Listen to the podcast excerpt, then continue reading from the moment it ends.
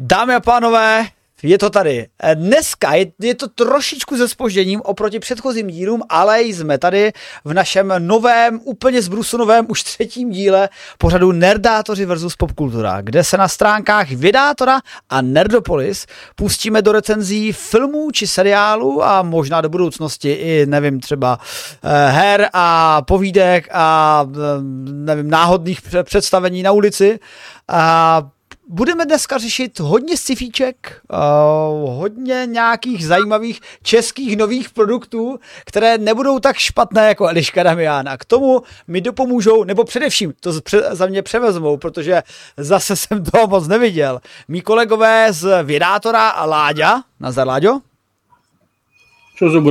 A především velkolepý Libovan Kenobi, který tam deska má své téma, protože je vlastně Přece jenom Kenobi. Nazdar, libované. Já jsem dneska nabitý, zdravím všechny fanty Vědátora do budoucna, kdo si to bude pouštět ze záznamu u Nerdopolis. Dneska je to fakt, myslím, krásný crossover plný sci-fi téma, což, ve kterým vyčerpáme jak popkulturní znalosti nerdů, tak ty technologické znalosti Vědátorů. A já chci jenom říct, že jsme jako v oba projekty v křišťálové lupě v kategorii zájmové weby. Neříkám ani A, ani hele, B, vyberte počkej, si, vyberte si a hlasujte, a hlasujte. Brzo, brzo, brzo. Musíš, to, to, to necháme za chvilku, až ty lidi dojdou, až tady bude tisíce lidí. Já už počítám i s tím záznamem hlavně. No, to je pravda. To je. Jo, hele, uh, Libovane, jenom tě tro, poprosím trošku se posuň do středu, ty se mi tak zákazně posunul mimo střed, ať seš krásně vidět a naši fanoušci mohou uh, laskat se tvým obrazem. A já se teď zeptám, který filmy teda dneska probereme a v čem, eh, v čem se zeptáme i našich diváků na názory, protože přece jenom jsme dneska hodně na střídačku, každý viděl něco, tak budeme velmi rádi, když i vy, naši sledující, nám přispějete názorem od 1 do 10 na daný film. Tak, kdy máme, kluci? Um, Laďa přispěchá z, apolo, z apologezí, říkám dobře to slovo, české sci-fi, neříkám asi. Nějakou obhajobou to, jestli Češi umí natočit sci-fi, protože rozebere snímek bod obnovy. Ano, uh, nevím, jestli to je apologeze, myslím si, že to je nějaké, uh, myslím, že by to muselo být něčím jiným, kdyby to bylo Je, je to slovo, když jsem se snažil vypadat chytřejší, než doopravdy jsem a úplně jsem to posral. Takže to já bych prostě řekl, řekl zbytek toho line-upu. Potom se můžete těšit na stvořitele, což tam dá krásný kontext tomu českému sci-fi. Uh, skončila nová série Futurámy, to tak jako letem světem vědátorský téma. Díky Jeronovi si tady spolu trošku zastřílíme takový slovní ping-pong s filmem Milion mil daleko, o tom, jak je těžké se stát kosmonautem, což je krásné vědátorské téma. A potom, až Jeron bude chtít odejít, protože se tomuhle tématu nechce věnovat, tak my si s Láďou ještě popovídáme o Asoce, po posledním Star Wars seriálu, který včera vyvrcholil velice trapným finále. Ne, Ani slovo. Máš zákaz mluvit o Ašoce do té doby, než odejdu. Neexistuje. to Asoka je první já, věc teda. Tohle ho nechci opravovat, já ho v tom nechám. Jako pokud já můžu říkat nějaký divný slova apologeze, něco o apologezi, tak on může mluvit o Ašoce. Jako. Je pravda, že když budeme říkat jakákoliv random slova, která si právě vymyslíme, tak to určitě budou lidé zbožňovat a dívat se na to a poslouchat to mnohem déle, aby to analyzovali stejně jako třeba bylo Lost nebo Westworld. Dobře, já třeba začnu uh, takovým úvodem, který je mi vlastní, protože jsem se s panem režisérem potkal, ale jeho film jsem zatím nestihl zhlédnout. A to je teda... s Garethem Edwardsem? Ne. Režisérem uh, stvořitele? Ty krás. Uh, hele, v line máme bod obnovy první. A jo, sorry, sorry, sorry.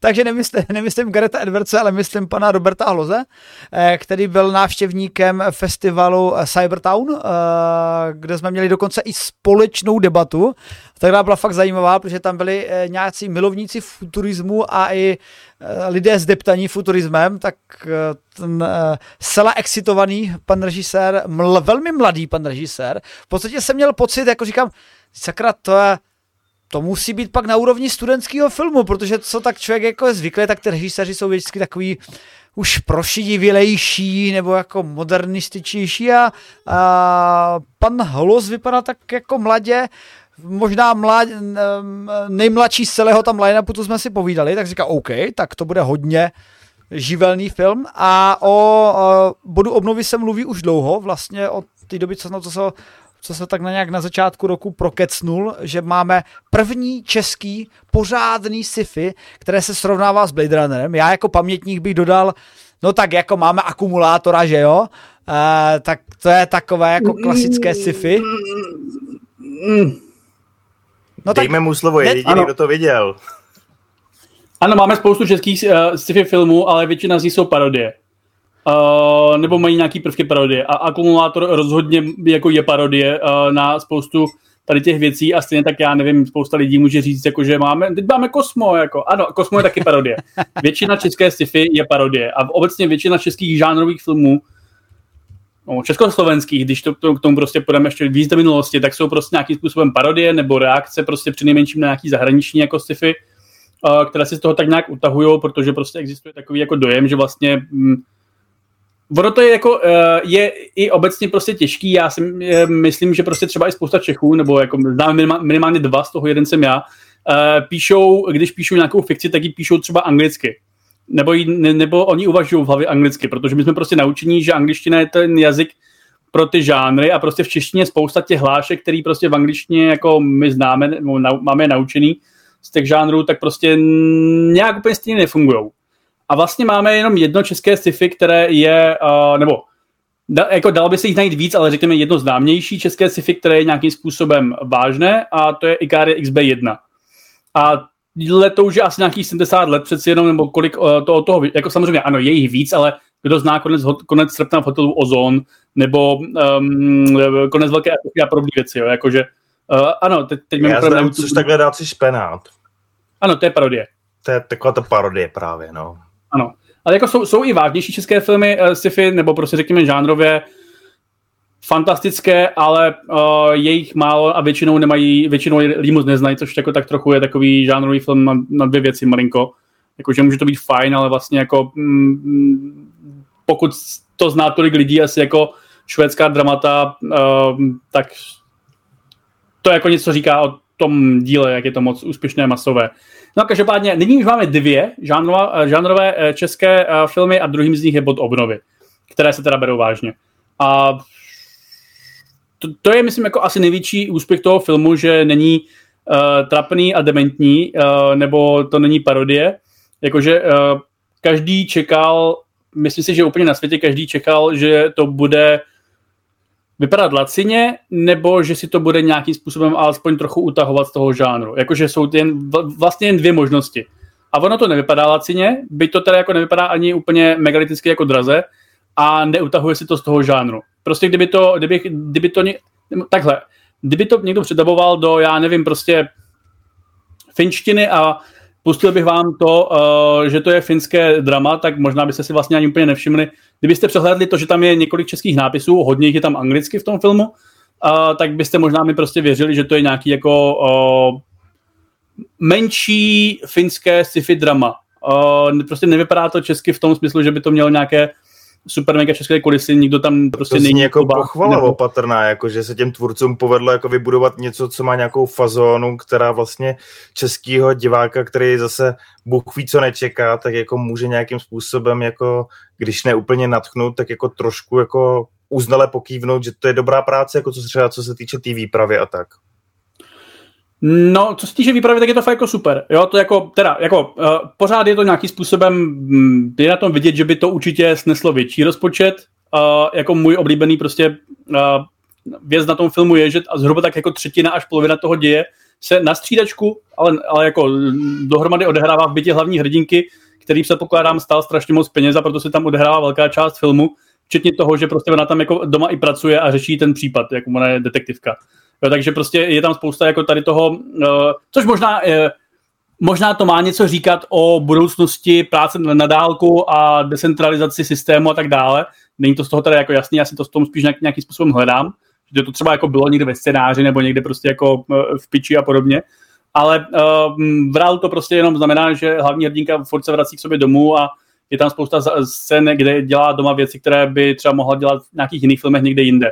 Jo, že třeba mě to spíš, uh, spíš než Blade Runner, mě to připomínalo i z té anotace Altered Carbon, uh, protože prostě je to o tom, že lidi z masa a kostí se nějakým způsobem znovu oživují a je to prostě systémová věc. Jo, je to jako uh, nějaká prostě uh, aluze na kapitalismus, stát, systém a tak dále. Já chci jenom říct, že Ladislav cizí slovo aluze použil dobře. Stává se to občas. Má, máš bod. Ano, ano, můžeme si tady dělat takovou nějakou, nějaké čárky. A, mm, ale zatímco prostě, uh, ale, ale jako Alter Carbon to nakonec není. Jako moje velká obava prostě bylo, že Robert Hlos viděl Alter Carbon a řekl si, to si natočím znova a že to vlastně bude hodně podobný. Což nějaký takový jako filmy se občas jako objevují v Česku nebo jinde. A ono to prostě není Alter Carbon, ani to není prostě Alter Carbon uh, Slavic Edition. Je to prostě uh, klasická nějaká jako kriminálka, uh, ve které je, jsou jako dost zjevné sci-fi elementy, je tam hodně prostě cítit ta estetika, estetika toho cyberpunku, myslím toho klasického žánru, ale vlastně dneska, ča, dneska do značně míry reprezentovaného i tou, tou uh, hrou, jako která to prostě znovu proslavila. Uh, třeba prostě je to zajímavý, jako, uh, no ale dobře, a ona, a ona teda jako je detektivka, která vyšetřuje někoho, kdo umřel a neměl se, a, a měl se respawnovat, ale nerespawnoval se. Takže vlastně eh, opět vlastně základní story prostě fakt jako zní hodně podobně tomu Alter Carbon, kdy vlastně tam ten hlavní hrdina vyšetřuje taky jako pána, který uh, umřel, ale jako... Uh, ale umřít neměl, měl se stáhnout, no. A, měl, ale, a, a, a on tam pak s ní chodí ve, ve své starší kopii. Jo, stejně tak jako um, Lawrence Bancroft chodil v Alter Carbon ve své starší kopii a něco říkal a prostě byla tam ta záhra toho zmizelého času, co se teda jako tomu člověku stalo. Zároveň to, ale tomu filmu, jak tomu uh, Budobnovi, tak i tomu Alter Carbon dovoluje vlastně mít toho, mít tu oběť, nebo možná i zároveň pachatele, to my nevíme, uh, jako vlastně jako vlastně druhou postavu v tom, uh, v tom detektivovi. Jakože tady to je tam jako hodně podobný, ale ta realizace je odlišná. Jo, jakože, což je super a je to teda delší, než by to podle mě mělo být uh, bod obnovy. Uh, jakože bych tomu asi spíš ocenil 90, 90 minut, než nějaký ty skoro dvě hodiny. Nicméně on ten film je takový uh, cinematický. Uh, jako v tom smyslu, že prostě když tam někdo jako jede za někým autem, tak je tam uh, dlouhá scéna dramaticky sestřižená a jako a oni jako dlouze za sebou ty auta jako jedou a, a vypadá to dramaticky. A nebo když prostě někdo je smutný, tak jsou tam dlouhé záběry na obličeji uh, toho či onoho. Uh, takže prostě mm, s budováním toho tempa se to rádo počká, takže nakonec ty dvě hodiny jako nejsou problém ale mm, asi bych tam klidně snesl i jako kratší stopáž, nicméně to už je spíš jako subjektivní. Viděl jsem Black Mirror, eh, teda neviděl jsem eh, Alter Carbon, ale viděl jsem Black Mirror, který je často přirovnáván k nějakým takovým sci-fi Bčkovým typu evropským a americkým, tak bych se zeptal, jak by si bod obnovy stál jako Black Mirror díl? Po produční stránce dobře, po dělové stránce méně dobře.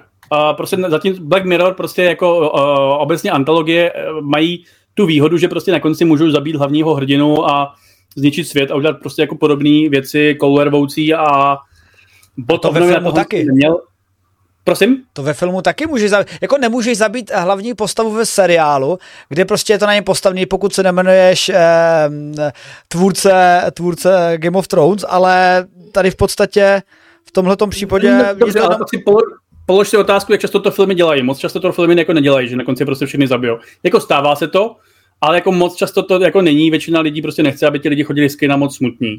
Hmm. Jo, jako prostě příběhy většinou pořád končí dobře, nebo alespoň uh, sladko, sladko dobře. A to je zajímavá teze. A pak přišel Disney. No nic, necháme si Disney. Já jsem teda šel... No, Disney taky končí dobře, jako. Hmm. Většinou. Jediný Star Wars, který končil špatně, je uh, um, epizoda epi, Imperium vrací úder, epizoda 5, a pak vlastně Pomsta Shitu, epizoda 3, a pak nějaký Star Wars, o kterém nemůžeme mluvit. Ano. Bohužel, nedá se svítit. Každopádně bod obnovy, uh, hele, eh, ty, ty jsi řekl nějakou jako kritiku a dokonce i pochvalu v kontextu výpravy, což u tebe, který je často kritický uh, k filmové tvorbě, je už vlastně pochvala na druhou. Takže bys mám z tebe takový pocit, že bys i chtěl říct, že to jako není zlý, i když to není úplně eh, kolia. Mm, no tak kolia to naštěstí není, jako jo. Uh, když takový kyberpunkový kolia, to by mohlo, mohlo být zajímavé, prostě sférák, by si ochočil nějakého robota, uh, ruského třeba, nebo něco takového a on nemá rád roboty, protože třeba válčí, uh, je, je veterán války z roboty, něco jako stvořitel v podstatě, tak uh, to by mohlo být zajímavý, ale toto jako není. Je, jako takhle, Uh, bod obnovy je uh, příjemně nadprůměrné dílko ve světovém kontextu.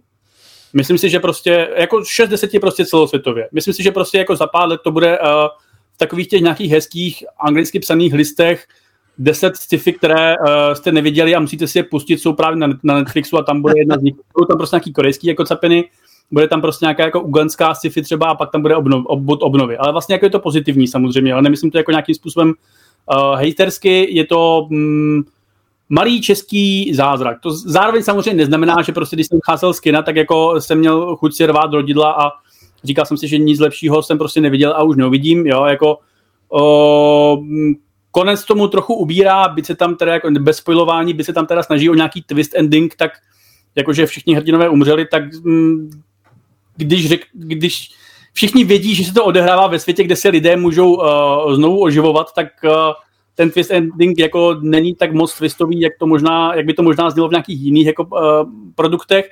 Zároveň na tom konci, ono, já nevím teda, co, co říkal o tom Robert Hoss, nebo jako jaký na tom obecně, nebo co na tom říkal na tom vašem panelu, ale malinko to na konci působí jako pilot televizního seriálu, jakože dobrého televizního seriálu, um, ale televizního seriálu, včetně prostě scény, kdy tam je uh, uh, nadřízený hlavní hrdinky a vy říkáte hr, uh, hlavní hrdince, kdo teda skončil ve vězení a kdo dostal, jak, jak, jak to přesně měl v těch seriálech v 80. letech, kdy to nějak skončilo, ale pak tam musela být ta scéna, kdy prostě... Do, doslovně se to muselo vysvětlit, aby nebyly pochyby tak. o tom, jak to přesně ano. dopadlo.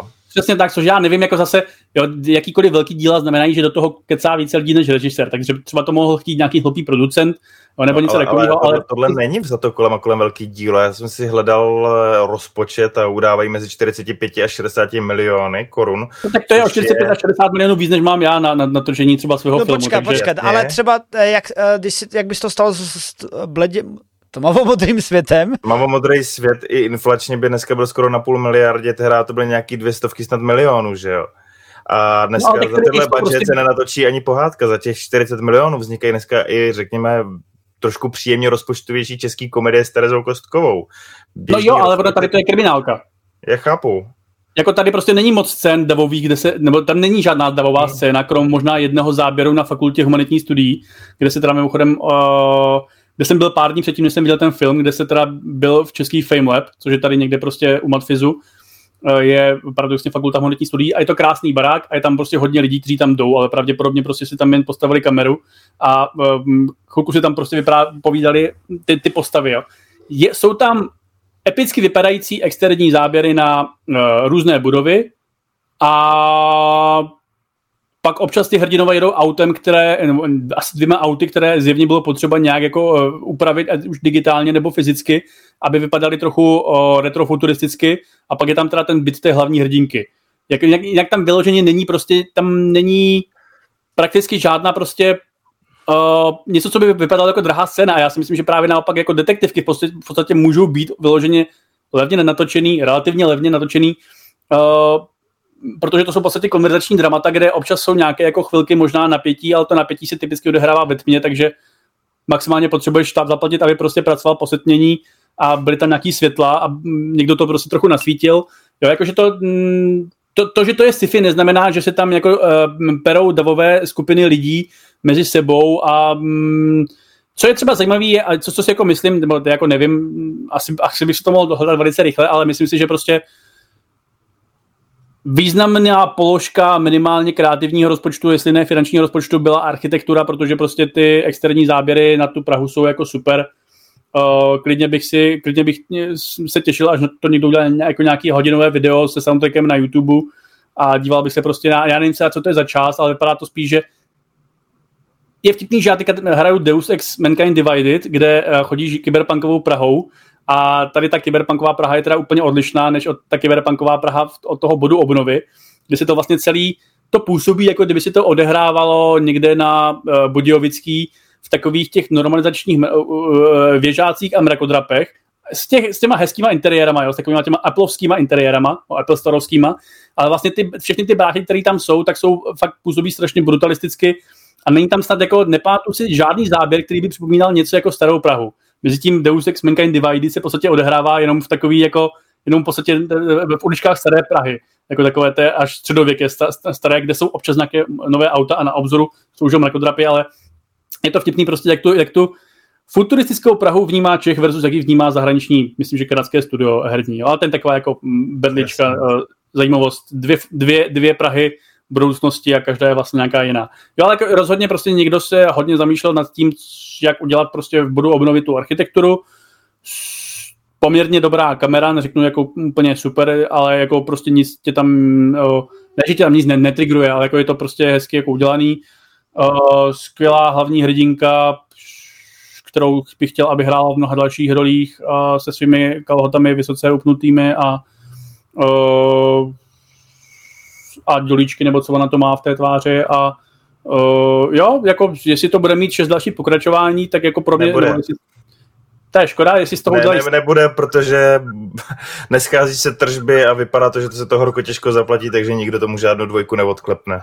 No tak třeba to koupí Netflix a bude z toho seriál, nebo něco takového. Ono prostě tohle, že by změnil svoji globální strategii k tomu, jak vytvářet obsah pro regionální nějaký jako publikum a mám dojem, že oproti francouzům, Polákům, Němcům Já. nejsme tak zajímavý trh, aby nám to, tohle dopřáli tady, když se o to stalo HBO.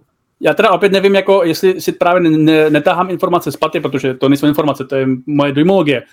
Ale na mě ten film hodně působil s tím, že počítají s tím, že to předabujou pro anglofonní publikum a hodí to prostě velice jednoduše pro anglofonní publikum. Včetně toho, že tak jako ne polovina, ale dvě třetiny nápisů, které v tom filmu jsou, tak jsou anglicky. Uh, cíleně teda, jako jo, ne, že by to prostě natáčeli někde jako mm, v Americe, ale prostě působí, jako zjevně tam prostě někde museli udělat nějaké grafity, které něco vypráví o tom světě. Prosím?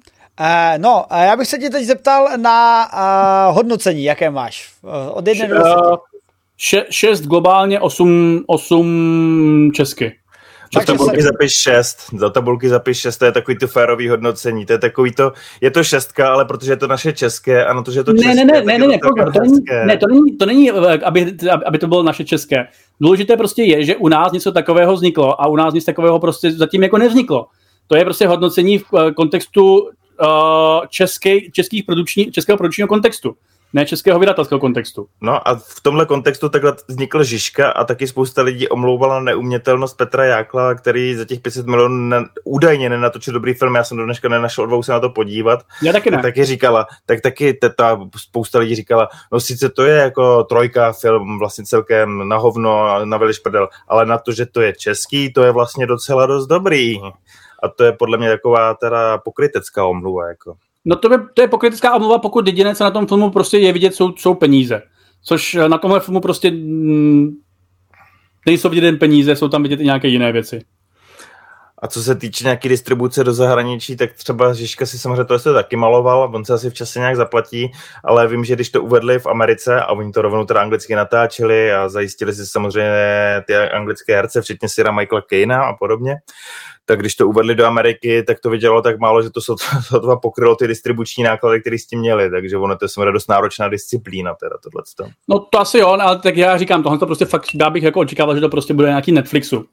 Jo, nebo třeba prostě hodně scén, kdy někdo mluví, tak není vidět jeho tvář, nebo mluví s hlavou jako uh, zabíraný zadu, což se prostě bude asi jednodušší dabovat uh, hypoteticky, než prostě když někdo mluví takhle a takhle jasně je vidět, jak artikuluje.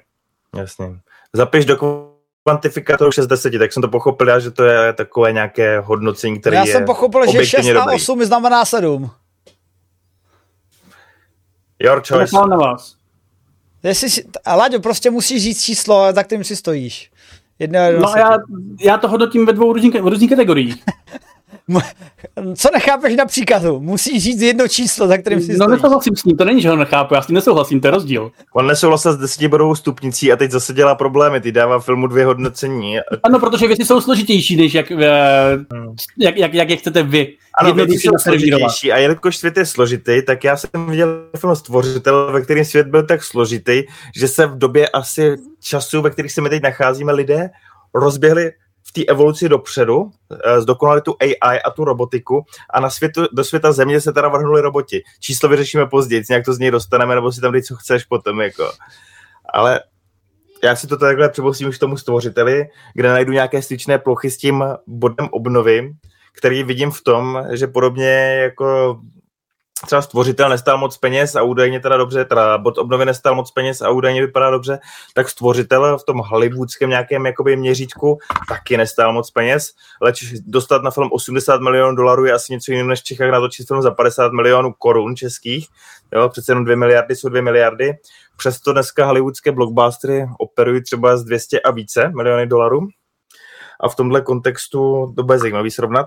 Ale nicméně stvořitel teda vypráví příběh potom nakonec trošku dalečejší budoucnosti, studentem na začátku v takovém jako videodeníku, takový věstníku, asi jak, jak kdysi v minulém stolu režimu takhle vysílali nějaký bu- buletiny o tom, co se děje, kde jakým JZD, tak se v rychlosti dozvíme o tom, jak proběhla jakoby budoucnost vlastně po světě, o tom, jak jsme integrovali roboty a AI do běžného života, jak nám začali pomáhat s běžnými pracemi, stali se z nich chirurgové, lidi v nějakých továrnách, no lidi je silný slovo, prostě pomocníci v továrnách a podobně, jak jsme jak jsme běžné prostě roboty nakonec pozvedli na jinou úroveň tím, že jsme začali vyrábět syntetické kopy, které měly nějakou jakoby prostě eh, kůži v obliči a trošku začaly víc vypadat jako lidi, přestože měli prvky, to jste viděli si v těch ukázkách, takovou tu díru v hlavě, tak to jako znamenalo, že to je syntetický robot vlastně, který sice jako člověk vypadá, ale samozřejmě teda člověk není. No ale jsem samozřejmě, jak to tak bývá, se to nějakým způsobem zvrtlo a přestože jako s AI vlastně dlouho problémy nebyly, tak najednou prostě v Los Angeles vybuchla atomovka hrozný. A připisuje se to AI, která kvůli nějaký chybě nebo divnému rozhodnutí nakonec teda tu atomovku schodila, zemřelo prostě milion lidí.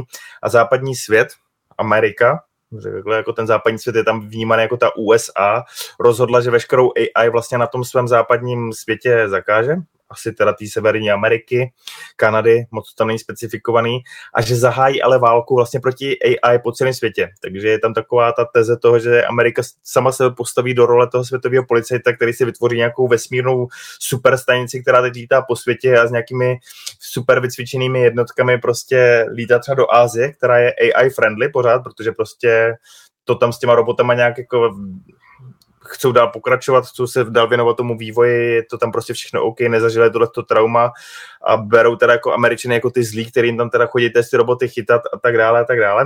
Takže jako v reálu. Takže jako v reálu. A ano, jako byla to silná, návodná, jednoduchá myšlenka ve smyslu jako týmu Amerika, světového policajta, prostě když Amerika něco chce, tak si tam prostě přijde, jo, když bych chtěl být nějaký politický, tak jasně člověk vidí najednou situace v Iráku, v Afghánistánu, cokoliv, kde si, co si, nevím, že jo, Větnam, jo, vraťme se takhle třeba do historie, tak takovýhle nějaký jako myšlenky tam člověka u toho napadaly, ale jakoby v reálu je to vlastně příběh lidský. Jednoho člověka, toho jednoho agenta, který takhle byl nasazený jako v utajení, aby hledal takzvaného nirmátu, Jo, je to ne, nepalské slovo, které znamená stvořitel a má to být jeden jediný člověk na celé zemi, který má tak pokročilé schopnosti práce s AI, že je jediný, kdo je jí schopný ještě posouvat dál a tohle člověka oni chcou najít a zabít samozřejmě, aby ty AI přestal pomáhat. No a on potom prostě pak je to složitější a já se to nechci zamotávat, jakoby dostane za úkol o pár let později vlastně tohle Nirmátu, dál hledat, protože stvořil ultimátní zbraň, takže se musí zaměřit na tu ultimátní zbraň. Nevědějí přesně, co ta ultimátní zbraň je, co to, co to má dovíst a podobně, jenom prostě zápletka najdeme tuhle ultimátní zbraň. Je to jak hovado, je to ta malá holčička, která je taky v těch ukázkách a, a, a to je všechno. Ten příběh je postavený o tom, jak uh, zasmušilý John David Washington uh, prostě musí cestovat někam do Ázie se speciální jednotkou a aby, aby to aby vlastně našel tuhle tu tajnou zbraň a zároveň se tím vyrovnává s nějakýma svýma dřívějšíma traumatama, které mu vzniknuly. Tak, velký odhalení. Ten film je plochý jak hovado. To je dvě, dvě d jako šablona hrozná, jako naprosto. Ale úplně naprosto. Je to plný totálních kliše. Ten příběh nemá vlastně vůbec žádnou hloubku a celý ten příběh mi připadal jako takové slohové cvičení, řekněme, do budoucnu možná nadaného gymnaziálního žáka, který prostě dostal zadání při maturitě, napište nám svoji představu o zajímavém sci-fi. A to je velký neštěstí toho filmu, protože ten film doopravdy nemá vlastně co nabídnout a celá ta poenta je taková prostě jdeme hledat tuhle tu holčičku, ta nám ukáže, že s těma robotama to vlastně není až tak jednorozměrný, jak se nám snaží tvrdit ty američani, všechno složitější, celá myšlenka je, celá myšlenka je taková jako válčit je špatné, val, válčit je špatné, ano, žít v míru je dobré, ano, s kýmkoliv. A, a to je vlastně úplně všechno. Vůbec to nenutí člověka přemýšlet nad něčím zajímavějším a i po nějaký stránce dramatický to vlastně nepřináší nějakou zákrutu, která by člověka zvedla ze židle. Takže to, za co já můžu dneska Greta Edwardse pochválit, a je to know-how, který by měl předat možná zbytku Hollywoodu, je jak za ty peníze, co mu dali, které jsou mnohem nižší, než prostě je při jiných produkcích, natočit tak skvěle vypadající film. Ten film má skvělé efekty, skvělou výpravu, skvělý world building, prostě všechno tam strašně výborně vypadá po dlouhé době prostě po trikové stránce, ale je to strašně a neskutečně prázdný. A navíc, pokud mám sledovat film, ve kterém má být dítě, tak to musí být film typu šestý smysl a to dítě musí být Haley Joel Osment a musí podle toho hrát, nebo to musí být Válka světu a dítě je Dakota Fanning. A nemůže to být dítě, který mě od začátku do konce otravuje a říkám si, je, ono jestli by nebylo lepší, kdyby ho teda konečně zabili a byl by vlastně klid. Takže jsem z toho bohužel strašně rozpačitý, protože jsem si stvořitele založil na místo filmu, na který se hrozně těším. A když se něco hrozně těším a pak dostanu takovou facku, tak jsem o to víc dvakrát zklamaný. Stvořitel prostě nenaplnil moje očekávání. Tak je, je to. To je, jako já jsem o stvořiteli, který jsem neviděl, takže ho nemůžu hodnotit, slyšel naopak, přišlo něco nového, něco živelného, něco typu, typu District 9 a podobného, ale nakonec jsme to nedostali?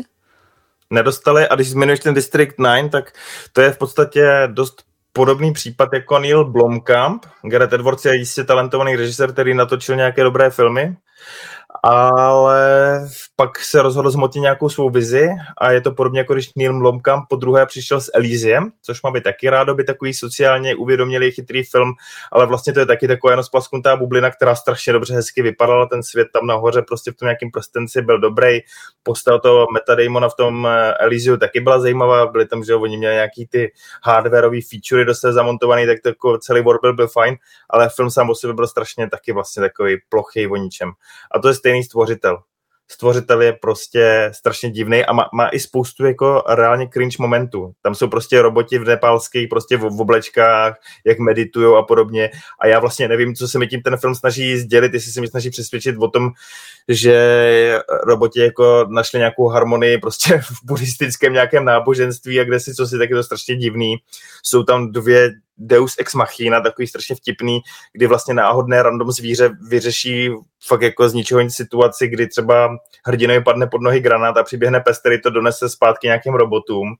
A jeden z nejhorších jakoby, momentů bylo, kdy tam vlastně jednotka těch amerických vojáků nasadila sama, paradoxně nějaký roboty do boje, ale byly to sebevražený roboti, kdy nějaká bandaska měla někam naběhnout a jenom vybouchnout. A ta bandaska se podívala na nějakou tu plukovnici, co tu jednotku vedla a povídají, jako tak jako nejdřív se jako otočí, jako ve smyslu fakt mám běžet, fakt mám běžet a vybouchnout a prostě tak umřít. A jakoby ona odkývá, jo, potřebujeme B18, aby tam běžel a vybouchnul. A on řekne, bylo mi ctí s vámi sloužit a běží. A, a je to strašně prostě divný. A jsou to takové ty jednoduché zásadní otázky typu, jestli ta duše je teda v tom flesh and bone, jako prostě v té krvi a masu, anebo jestli je to v tom vědomí, který když už mají i ty roboti, tak jako to řeší se tam, jestli vypnout, je to stejný, co, co umřít a, a je to právě přesně to, co jsem říkal, to je základní cvičení prostě nějakého žáka ze, střed, ze střední školy o tom, jak psát rádoby chytrou sci-fi, přesně takový jednoduchý témata a, a, a vlastně mi to nic nedalo. Žád, žádná potrava pro duši, je to jenom prostě pro oči, no. Já se jak přiznám, že když to hodnotíš zrovna těmihle slovy, tak eh, je škoda, že si nevěděl bod obnovy, protože jako tepeš to sci-fi teda pořádně a zajímalo by mě, jak by se na to díval takým tím okem, jak říkáš. Eh, nedívejme se na to jako na český prouk, dívejme se na to jako obecné sci-fi. No Vladislav tak, se hlásí. Na to jsem ostatně jako dal, ale že jako hodnocení na obecné sci-fi. Ale jako uh, já jsem to teda neviděl, a spoustu samozřejmě těch výtek, který ale ty říkáš, tak pravděpodobně budeš říkat i vůči bodu obnovy. Jo, jako tam taky není ten svět nějak jako úplně geniálně vysvětlený, nebo uh, já do dneška prostě jako úplně nechápu, jak tam funguje to respawnování, protože to třeba není, uh, nebudu do toho zabíhat jako dlouze, jenom to prostě řeknu, že uh, ten world building tam není tak uh, dobře udělaný, třeba jako je prostě v Altered Carbon. Na druhou stranu já si nejsem úplně jako stoprocentně jistý, jestli to je chyba jestli prostě ten film musí vysvětlovat všechno v tom, že film je hodně vizuální médium a prostě já, eh, pokud je ta režie fakt dobrá, tak možná prostě pro mě mnohdy, neříkám, že vždy, ale mnohdy prostě pro mě ta story hraje druhé housle. Jo, prostě pokud, pokud já do dneška prostě rád, spousta filmů, který uh, se mi uh, zdály dějově uh, hodně, které se mi zdály dějově slabší, jo, třeba klasicky první Star Trek, tak uh, prostě zpětně si na ně rád podívám znovu, prostě, protože prostě je to fakt jako dobře natočený a je to jako, je, je ano, potřeba kvůli tomu trochu vypnout jako uh, vyšší mozkové funkce, ale to nemusí být nutně prostě ke škodě. Nevím, stvořitel na mě dal moc velký challenge, fakt já jsem tam sledoval a ptal jsem se i sám sebe prostě na nějaké otázky, na které jsem prostě odpovědi nedostal. Já a dokázal jsem si možná obhájit, proč to tak je, ale nestačilo mi to, protože třeba celkově ta geopolitická situace byla v podstatě taková, že USA vyhlásilo de facto válku zbytku světa, který se třeba nerozhodl připojit k jejich iniciativě Stop AI a lítala vlastně, vlastně po světě s obrovskou lodí která prostě byla schopná velice účinně, velice efektivně zničit v podstatě, co si řekla a takhle lítala s těma velkýma jednotkama do toho jakoby zahraničí a vůbec se s nikým nemazala, tak jsem si říkal, jak jako v takovém světě nastavuje to, na, funguje, je nastaveno to geopolitické fungování, že se jim nikdo nepostaví. Jako jasně, oni si, Gareth Edwards se mě snažil přesvědčit o tom, že ta jejich zbraň jejíž jméno jsem teď teda zapomněl, Nomád, Nomád to byl, takže ta jejich zbraň, ten Nomád, je tak hustá teda, jakože proto si nikdo nepostaví a spíš jako všichni zalezou do děr a doufají, že rychle vypadnou a že to přežijou a prostě to nějak dopadne, což samozřejmě asi trošku budu prozrazovat, ale dá se předpokládat v tomhle žánru, jak to dopadne, tak samozřejmě Nomád je pak strašně trapně zničen, ale úplně jako samozřejmě uboze, jako.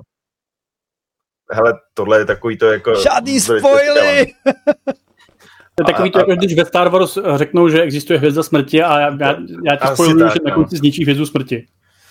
A, a, asi tak, takže je to strašně divný. A když říkám, že mě třeba štvala i ta malá holčička, která by prostě asi ve filmu do budoucna být možná neměla, nemusela, tak celkově s, i ze složky herců jsem trošku třeba zklamaný John David Washington, když jsem zavřel oči, má furt hlas svého otce, takže jsem slyšel sice jako Denzla před nějakýma 30-40 lety, ale když jsem otevřel oči, tak jsem viděl uh, takového mladšího teda muže, on je teda starší než my asi, o Fous, takže není jako úplně tak, tak mladý, ale prostě který tak jako jenom nešťastně někam civěl a, a sveřepy se vrhal někam do akce a vlastně, když ta furt někam nešťastně koukal, jak jsem si říkal, to je taková postava, která by si to měla hodit, to jako vůbec mi nedává smysl, že vlastně vůbec za něco chce bojovat, jako byl vlastně jako už zlomený, zklamaný ze všeho a jenom tak jako někam koukal a co mě drásalo bohužel jako nej, nejvíc moje nervy byl casting té zlý plukovnice americké, která vedla ten tým.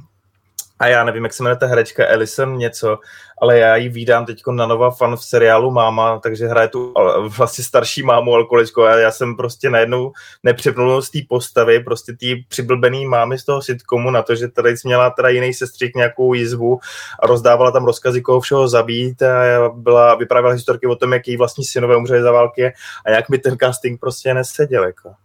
Ale já to tepu, no, nejsem spokojený, stvořitel mě fakt zklamal. Když bych měl říct, jako co na tom bylo dobrý, kromě těch efektů, tak jako já jsem vždycky spokojený, když se objeví někde pan Chou Yun Fat, jako to je hezký, sympatický herec. Měl tam roli právě jedno takového syntetického robota, Myslím si, že mu byl asi sympatický scénář, protože on jako člověk žije prý údajně velice skromný život, že snad že jenom za pár set dolarů měsíčně a zbytek posílá na charitu, takže on za takovýhle film přijde, vydělá za ně milion dolarů, tak automaticky pošle 900 tisíc na charitu, jako v podstatě a to bylo tak jediný, co mě tak jako pozitivně problesklo, že jsem si říkal, OK, tak tady asi zase Choi Yun vydělal na charitu, no, aspoň. Takže tak. Jsem připraven kvantifikovat. Tak pojď do toho. A tentokrát Ale... lineárněji než Láďa, prosím. Já, já k tomu nemám jako nějaký rozběhlavý komplexní myšlenky. I když, kdybych měl hodnotit vizuálně z hlediska výpravy a efektu, tak tomu můžu dát 10 z 10. Ale když se podívám komplexně a všechno to nějakým způsobem nastavím jako dohromady, hele, já víc než pětku ze sebe nedostanu. No jako to, co jsi říkal, mi znělo jako 4 až 5 hmm. a, a ona a těch 5... pět, dejme tomu jakoby za tu povedenou hmm. režii se s kamerou, OK, slušný sound design, nechci říct vyloženě dobrý soundtrack na to, že to dělal Hans Zimmer. Tak jako dneska jsem se ještě poslouchal samostatně, není, není to úplně, mm, ale, ale není to úplně jako jeho topová práce, podle mě něco, co bych si mm. úplně zapamatoval. Je, je to, to právě, to jsou momenty, kdy jsem zaběl do těch hor a tam právě hodně chodí ty nižský roboti a tak tam drnkají takový zvonkohory a nějaký takovýhle věci, jako no. Hele, a to, co popisuješ, mi vlastně, ty jsi mě teď přivedl na myšlenku, já jsem zmínil District 9 jako komparativní eh, dílo, ale eh, jako existují filmy, kde si prostě můžeš vyzobnout něco, což pak eh, snese vyšší hodnocení. Typický film je pro mě třeba Oblivion, a nemyslím jen tu počítačovou hru, ale myslím to sci-fi, který Jasně. ten film sám o sobě Hele, já jsem to viděl, já už si ani moc nepamatuju, o čem to bylo, ale pro mě dodnes je to asi druhý nebo dokonce první nejoblíbenější soundtrack, který si pouštím při práci, když potřebuji machat. já, já, já, u toho pracuju, u soundtracku, no. já se pouštím taky, udělal to, myslím, eh, francouzský sound designer, který si říká M47, tak nějak. 87. 87, děkuju, je hezky. No, a to jo, jsou super to, věci, no. Je to teda jako spíš uh, na škále, uh, ty už jsi zmínil ten um, Elysium, mě to teda připomnělo ještě ten film, jak jste popisoval, uh, Brad Pitt létá sluneční soustavou. A... Ad Astra. Ad Astra. No. Ad Astra. Ad Astra. Jako, Ale to Ad Astra je trošku, jako řekněme, filozoficky podbarvený film. Tohle nemělo být až tak filozofický, podle mě. Nebylo to naštěný. Ad Astra se tvářil její tvůrce, režisér, jakože... A v rámci nedobrých příběhů a hezkých vizuálů ještě samozřejmě Prometheus. Já mám Prometea rád. Jo, no tak dobře, tak ale, ale chápu tvoji pointu. Jako, je, je, jenom se přiznávám k tomu, že mám Prometa celkem rád. Rozhodně je to lepší než Covenant, takže... No to jo, tak jako to je zase věčná debata, jestli je lepší AIDS nebo Ebola. Jasně. Ne, hele, stvořitel 5 z 10, vždycky vyzýváme diváky, nevím, jestli je šance, že to někdo tady viděl, hoďte nám tam nějaký číslo k tomu hoďte to, jakoby, co sleduju, co, co se FD se drží, kde je nějaký 67-6%, mm-hmm. tam je tako, takový to, sleduju i recenze všude jinde, Movie jsem taky dávala pětku, když bych měl vypůjčit nějaký jejich zlatý slova, tak jako Mr. Hlad by o tomhle řekl a myslím si, že to na to pasuje, že je to hezký, ale k hovnu, no, jako stvořitel prostě.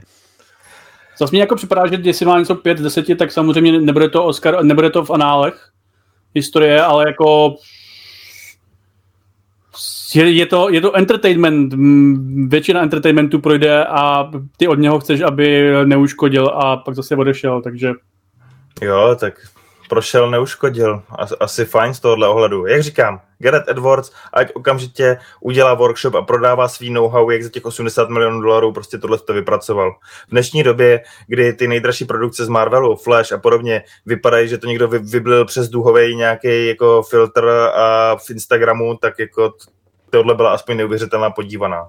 Já jsem teda ještě chtěl ale říct, že, Gret, eh, že mi to vlastně z toho popisu mi to úplně nevkvapuje, protože když si vezmeš jiné filmy, co natočil Gareth Edwards, uh, s výjimkou Rogue One, kde mu pravděpodobně někdo napsal scénář dopředu, tak... Ano, Tony Gilroy mu, mu stál za zádama a hodně mu tam s tím pomáhali a je to právě velice dobře. Tak to je prostě přesně, přesně Godzilla 2000, já nevím, 14 nebo kdy. Hmm. Krásně vypadající, nevím, co se tam dělo. Uh, a nebo zakázaná zóna, krásně vypadající a moc se tam toho nedělo. Já, já jsem dokonce eh, byl, pouštěl jsem tady před mnoha lety Jeronovi zakázanou zónu, předpokládám, že už se nepamatuje. A jako, ano, ty Vůbec. prostě záběry na horizont, kde chodí ty monstra. Zajímavá atmosféra, jako já jsem si ten film uh, užil v tom smyslu, že jsem ho nechtěl vypnout a do dneška si ho teda pamatuju, takže to jako je taky něco. Ale jako samozřejmě uh, it leaves a lot to be desired. Dobře. Takže to zní, že točí furt to samý. Hele, kluci, ale když tady máme uh, dva filmy, které teda nám úplně radost neudělali, tak my tady máme takovou čestnou zmínku, ne tak, ono to není čestná zmínka, ono je to vlastně naprostý asi i top tohohle dílu. A já mám i tendenci mu dát taky hodnocení, ale nedám mu v rámci správnosti, protože jsem ho neviděl, ale když si řekneme, že nová série Futurámy přiletěla, předpokládám, že nás čapla za srdce a zase odešla, tak eh, kdo ho vlastně viděl? Já teda bohužel ne, ale musím říct, že eh, než, než dáme slovo Libovanovi, tak musím říct, že já jsem do Futurami přišel jako každý správný eh, člen mého ročníku. Co jsem, milenial? Něco takového? Když, když jsem to zažil na vysoké škole. A teď prostě, však, už máš ty Simpsony, všichni mluví o Simpsonech a mě ty Simpsony jako, jako bavili, pak přišel uh, městečko South Park, ten mě taky bavil, pak o něco později přišel American Dad, nebo mm, ty, ty, ty varianty. To, to, to, to, to chceš právě v době možná i po Futurámě teda právě. Dobře, dobře. American Dad, ne, jako já, já... Family Guy startoval stejně jak Futurama. Dobře, dobře. A jako American fam... Dad šel později. Ale v podstatě tohle to považuji za takovou, řekněme, svatou pětici nějak jako seriálu a mezi tím Futurama. A protože prostě dělám fyziku, baví mě sci-fi, tak Futurama je pro mě od byl absolutní topka Jakože mě ty gegy, ty postavy se mi líbí násobně víc než Simpsoni. Vím, že Simpson je prostě seriál pro celou rodinu a je perfektní, ale Futurama je specificky pro mě. Já vím, že ne úplně pro celou lidskou společnost, ale prostě pro mě je Futurama 11 z 10, kdybych to měl hodnotit, což samozřejmě nemůžu, ale teď mi jenom řekni, jestli ta nová série přinesla opět to, to zlato, ty diamanty na vrchol, nebo to tak trošičku byla, nebo to tak trošičku byl eh, červený trpaslík nová série. Hele, trošku ze široka. Futurama byla skvělá právě protože v době, kdy už Simpsonovi začaly být pomalu méně vtipný a více, tak, více takový jako ten, tendenční a prostě spotřební, tak Futurama najednou přišla jako takový drzejší zjevení a ten sci-fi prvek prostě a gigovost, kterou to sci-fi téma tomu nabízelo, to vystřelo prostě úplně do nebe. Já původní tu Futuramu miluju, jenom po připomenutí je to 24 let, co vlastně přišla první série, je to neuvěřitelný. A Futurama je prostě láska ale dneska, když to vztáhnu teda na tu sérii, kterou oni označují jako osmičku a která je vlastně reborn na rebornu, protože Futurama všeobecně, i přesto, že všichni geekové nerdi věříme, že je to strašný hit, tak se vlastně z hlediska televizních ratingů vždycky potácela trošku na hraně a úplně nepřežívala. Tam byl vlastně ten mezi nějakou pátou, šestou řadu, kdy místo té jedné normální série tam začaly dělat ty filmy na víc částí, tak to bylo takový, že oni nevěděli moc co s tím, tak udělali film, že ho dají na DVDčko, pak to rozdělovali aspoň na díly a po čtyřech dílech to posílali v televizi, až to nechali umřít. Pak to ještě jednou nechali oživit na Comedy Centralu, to bylo deset let zpátky, po několika letech. A teď znova teda tuhle tu mrtvou Futurámu vlastně vytáhli pro Hulu, což patří dneska do toho konglomerátu Disney a po strašně vlastně dlouhý době, deseti letech přišli s tou osmou sérií. A já si teď ještě odskočím trošku vedle k Disenchant, Disenchantmentu, rozčarování, což je seriál, který představil Matt Groening pro Netflix. Um, protože z toho mám podobný pocit prostě z té osmé série jako z tohohle rozčarování. Způsobilo to v tobě také rozčarování? Přesně tak, jakoby ne takový, že by se mě svírali střeva a byl bych toho úplně nešťastný, ale vidím, že právě ta doba pokročila jinam. A když se bavíme o tom, tak třeba South Park se hodně snaží být prostě jinde z každou sérii, někam směřuje, přijde s něčím novým, je odvážnější, neotřelejší a podobně. Ale mezi tím prostě přišly seriály jako Brickleberry, uh, Big Mouth, uh, já nevím, Rick and Morty v tomhle prostě tématu. A když přišel Matt Groening prostě s rozčarováním na Netflix, tak bylo vidět, že už s touhle novou bandou není schopný držet, držet krok. Je to takové jako rostomilé, laskavé, fajn, dá se na to dívat, neuráží mě to a to. A osmá série Futurámy už je to stejný. Je to fajn, že se to vrátilo, já jsem rád, že se vrátili mý starý kamarádi, neuráží mě to, ale prostě už to není takový, jako to bylo dřív. Prostě ty díly se snaží reflektovat nějaký třeba aktuální věci, byly tam nějaký narážky na covid, na bitcoiny, na Dunu, spousta takových zajímavých věcí. Situační komika některých gigů byla fajn, ale není, není to ono prostě, no, tak jako když potkáš nějakého kamaráda po deseti letech, zjistíš, že se trošku změnil, že není takový, jak si pamatuješ, není to takový ten, je to jak ta příhoda v Přátelích, přijede Gandalf, přijede Gandalf, a pak bude co když nebude takový jako dřív, no tak ten Gandalf tady přijel a, a není stejný jako dřív. Jako Futurama 8 série mi udělala radost jenom tím, že se vrátila a že nostalgicky zahrála na, na tu moji melancholickou notu, která si vzpomínala na to, že když mi bývalo těch 15, 16, když jsem to poprvé viděl, jak jsem byl jako z té Futurámy trošku na větvi a to už dneska nejsem, tak jsem tohle starého známého přivítal. Těch deset dílů jsem si zkouknul a myslím si, že za měsíc nebudu vidět, o čem ty díly byly. Bohužel. Mě to trochu připomíná Uh, já jsem to teda neviděl, ale to, co popisuješ, mi připomíná můj vztah třeba k Jiřímu Kulhánkovi, a nemyslím tím tomu fyzikovi, ale tomu legendárnímu autorovi, kdy jsem uh, jako puberták z toho, ty a tady prostě střílí vetřelci proti upírům a kulometama, pak z něho přišel jenom hlava a ta doroste a to je skvělý. A pak jsem to zkoušel číst asi před čtyřmi lety a přišlo mi to takový, No, už chápu, proč mě to bavilo ve 14 letech, ale teď přece jenom už mě to tak jako nebaví. A Tady mám jsem... důležitější otázku. Ty máš Kulhanka doma? Ty máš nějakou knížku od Kulhanka doma? Já ti řeknu, co se stalo. Já jsem tu knihu půjčil kamarádovi. On mi nikdy nevrátil. Ty jsi debil, ty vole. Já vím. no, to je, tak, to je taková ta naše mileniálský problémy. Tohle se počítá? Ty kráso. Počkej. Víš, jaký poklad v ruce držíš? No víme, no. Nevím. A to je nová to knižka, to je nějaký nový přetisk. To pochybuju, Kulhánek nedovolil jediný dotisk přetisk. To, co držel v ruce Ladě, tak to může být za 20 tisíc třeba. Cože, tak to já jdu uh, na eBay. hoď to, hoď to na Ukro, podívej se, viděl jsem tam cestu na ně, něco jiného, cestu krve, nějakou nevím, a už tam šplhala cena někam k 80, jako. No výborně, investiční knihy konečně. Je to teda trochu jetý, protože to asi mezi tím uh, možná trochu pochceli kočky, no, ale... to sedí! to, je jenom, uh, to je jenom patina v podstatě. Uh, Myslím, že mám záložku na straně, mě to strašně editovalo, na straně 8. Hele, je Láďa, je Láďa ten kamarád, který mu to půjčil, který ti to do dneška nevrátil, ne, ne, ne. ještě Ne, ne, tohle jsem myslím tohle květa kdysi. Já, já zdravím uh, Pepu Nevařila uh, do Uherského brodu a už by mi mohl jako mého kulhánka vrátit stejně tak jako Markýz potom, co jsem pro, po tom, co jsem prozradil cenu, myslím, že, že už je na eBay, jako teda právě. Hele, a teď, než, než, než dáš své číslo, u seriálu mám vždycky problém, jak dávat to hodnocení. My jsme to kdysi s Láďou na koleji řešili tím způsobem, že jsme to řešili po uh, sériích, že i Akta X si zasloužila nakonec 10 různých hodnocení podle sérií, ale uh, teď jako nevím, jestli Futuramu vzít jako celý seriál nebo jako Ne, ne, ne, sérii. já chci hodnotit poslední sérii, chci, přišel hmm. jsem hodnotit poslední sérii, Dobře. co se FR tomu šla taky takhle naproti, že vlastně dává možnost lidem dneska hodnotit díly, série.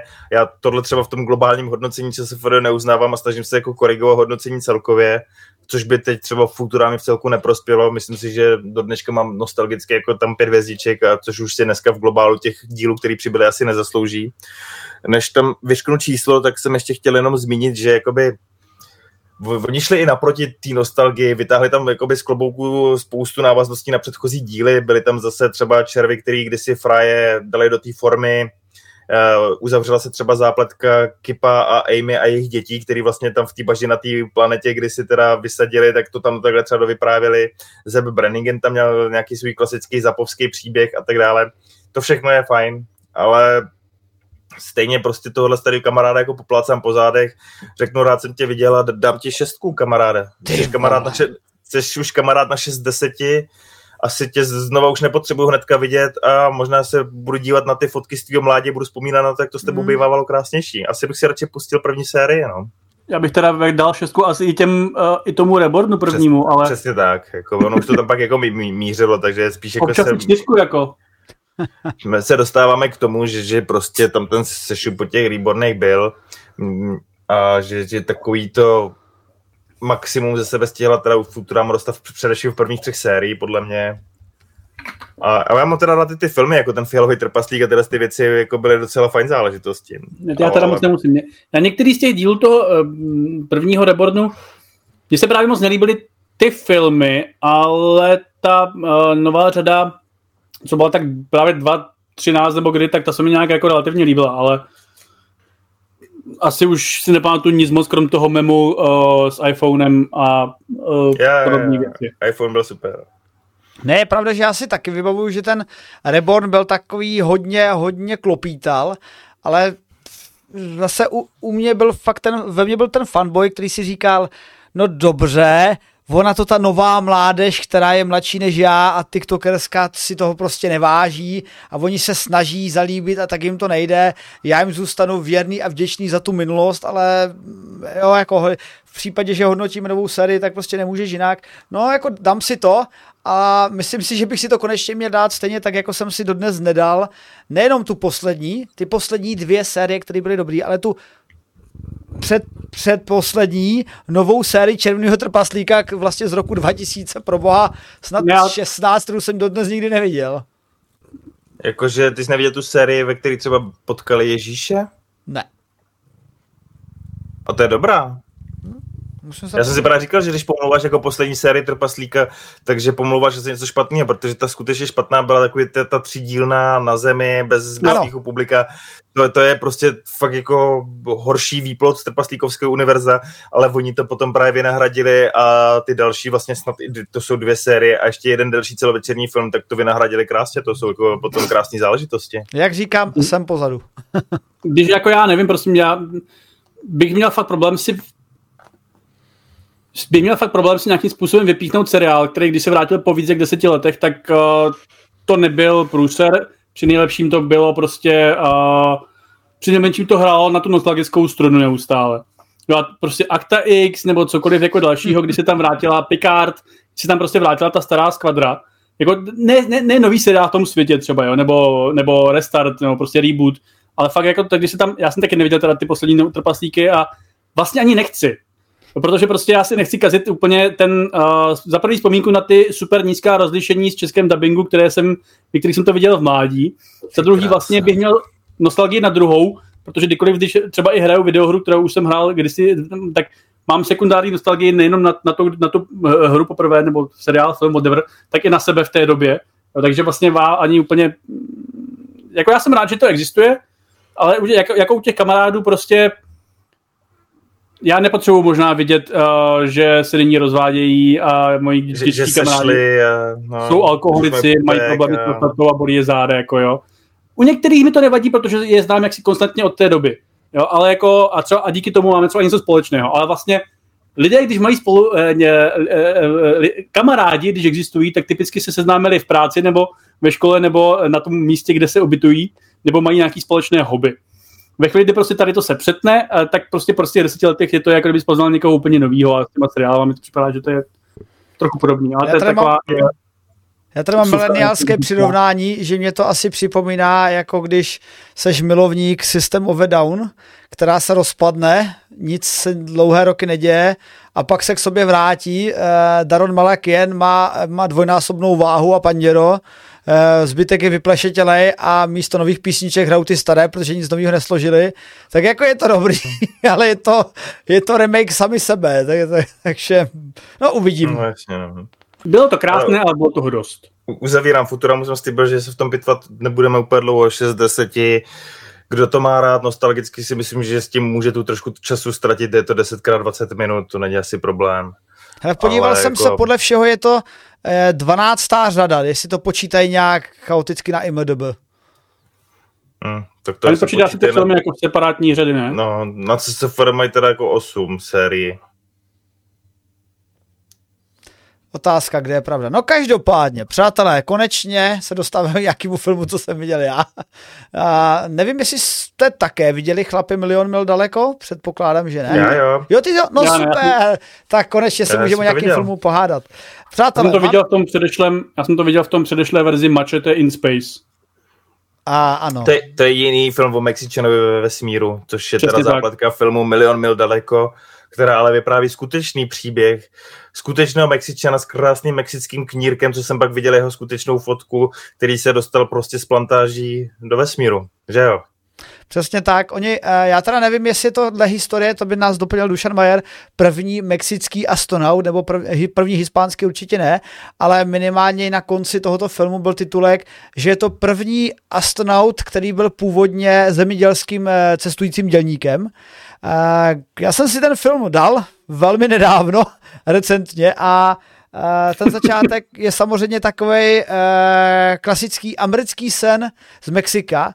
Akorát mě teda překvapilo, jsem čekal takovou tu klasickou mm, nervózní, nebezpečnou situaci, že přelézají plot, podhrabávají se, dostávají se tam a pak mají problémy s policií, ale ve skutečnosti to byl celá mírový přechod, protože to bylo někdy v 68. 69. vlastně, kdy byl ten hlavní hrdina ještě mladý a jeho rodiče jezdili jako sezónní dělníci eh, na několik plantáží eh, zeleninových eh, na dospělých států. Tam viděli peníze a pak se vraceli zpátky do, do Mexika. A um, přesně půlku filmu vidíme takový ten pohled dospívajícího mexického inženýra, který si říká, co kdybych třeba, nebo mexického, mexického mm, člověka v Americe, který si říká, co kdybych tak nějak jako žil ten americký sen a nebyl tady furt na tom poli a pak se to nějak začne pomalinku vyvíjet. A samozřejmě se, ta kniha, se ten film snaží být i podle původní knihy, kterou napsal ten pravý astronaut, eh, se snaží být velmi inspirativní v tom, že musíte se snažit, musíte se snažit a posílat své přihlášky do NASA neustále, neustále, neustále a asi nebude teda ten spojil, když to napsal pravý, eh, Mexi, pravý astronaut, že se tam nakonec teda dostal, ale podle všeho a, byla přijata až 12. přihláška, což naopak tak nějak mě naplňuje menším smutkem, protože předloni mi nevyšla moje přihláška do ESA, týmu astronautů. Vybrali nějakýho Aleše Svobodu, teda pak jsem si s ním dal rozhovor a jako, ano, jako vybrali přece jenom člověka, co má nalítáno trošku víc než já a má trošku větší vojenské zkušenosti. Ta, tady je právě otázka, jelikož jsem ten film viděl a teď jsem podle toho samozřejmě velice prakticky poučen o tom, jak takový nábor astronautů a výcvik probíhá a co proto musím dělat, tak já se tě musím zeptat, kolik jsi naběhal kilometrů, naučil se slítat s letadlem, byl jsi v Rusku, naučil se z pět světových jazyků, naučil se spotápět a podobně. No a, te, a to, nemá, a to nemáš přikážku, ty jsi bílý muž. On byl hnědý muž, ano, hnědý ano, muž v bílé ano, společnosti. Ano, to ale byl zase Evropan, takže. Ale tu narážku chápu. E, ještě než ti odpovím, tak pozdravím e, raid od Patrika. Všechny vás tady vítám na našem e, mediálně e, vědecko-kritickém pořadu Nerdátoři versus popkultura, kde recenzujeme filmy. A zrovna řešíme astronautský film Milion mil daleko.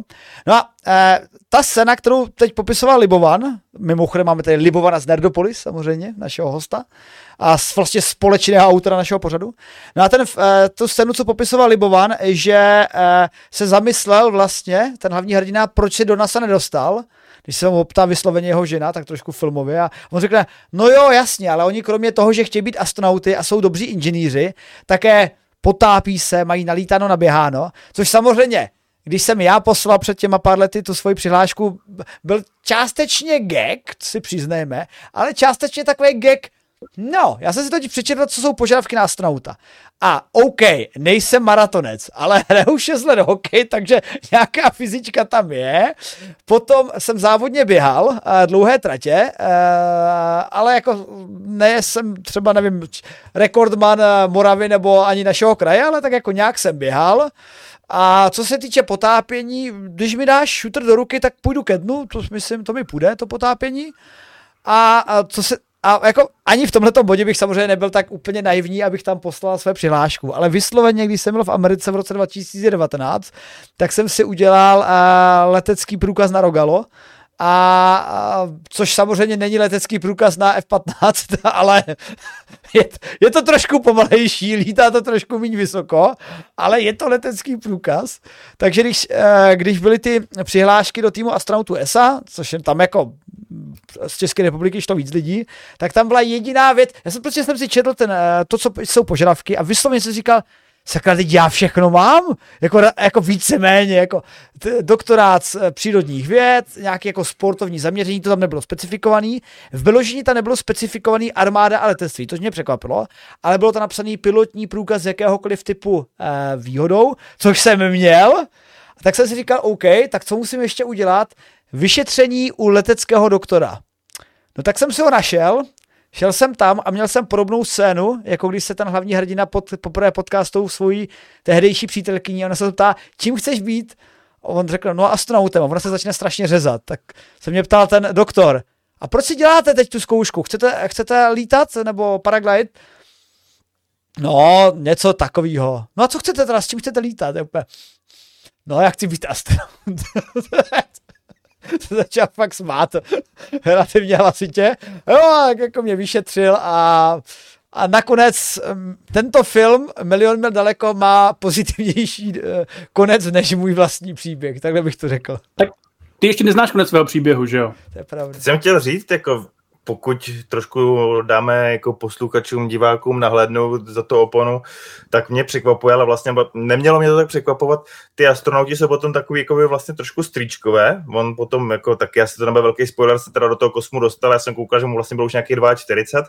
Oni se snažili stvárnit ten jeho život od toho dětství i od toho, že oproti třeba jiným mladým mexickým mužům v Americe teda nezůstal na té plantáži, ale vydal se teda i na tu vysokou školu, získali teda to přírodové, to inženýrské vzdělání, ze který potom byl schopný nastoupit do nějakého technického institutu, který ho vychoval dost na to, aby se stal teda tím inženýrem, ale když říkáme, že ho přijali až na 12. přihlášku, tak vlastně říkáme, on 12 let po sobě vlastně se furt jenom tam snažil přihlásit, přihlásit, pak teprve ho tam vzali a pak teprve samozřejmě ještě musel strávit několik turnusů, výcviku a podobně a musel doufat to štěstí, že na něj někdo ukáže prstem a řekne tebe, tvý schopnosti a s důvěrou ve tvý schopnosti teda jako tě chceme v té naší posádce, ze kterou teda s náma vyletíš ty nahoru konečně. Takže to samozřejmě strašný řetězec událostí, který působí skoro až náhodně, jako aby to teda vyšlo tomuhle člověku. Ale a to, co se i ten film snaží předat, to je takový to American Dream Come True, tak jako by tě mělo motivovat k tomu, že zítra zase začneš běhat a začneš se učit třeba tu aspoň čínštinu nebo něco. A no, takový jednoduchý jazyk po, po, posílat rok co rok teď přihlášku, dokud ti to taky nevezmu. A nakonec platíš osobně na Cape Canaveral, to tam prostě přidat tomu člověku osobně, vnutíš mu to tam a někdo se ti tam pokusí zatleskat a jako třeba, Ale třeba jako fun fact, fun fact, já už jsem tam byl.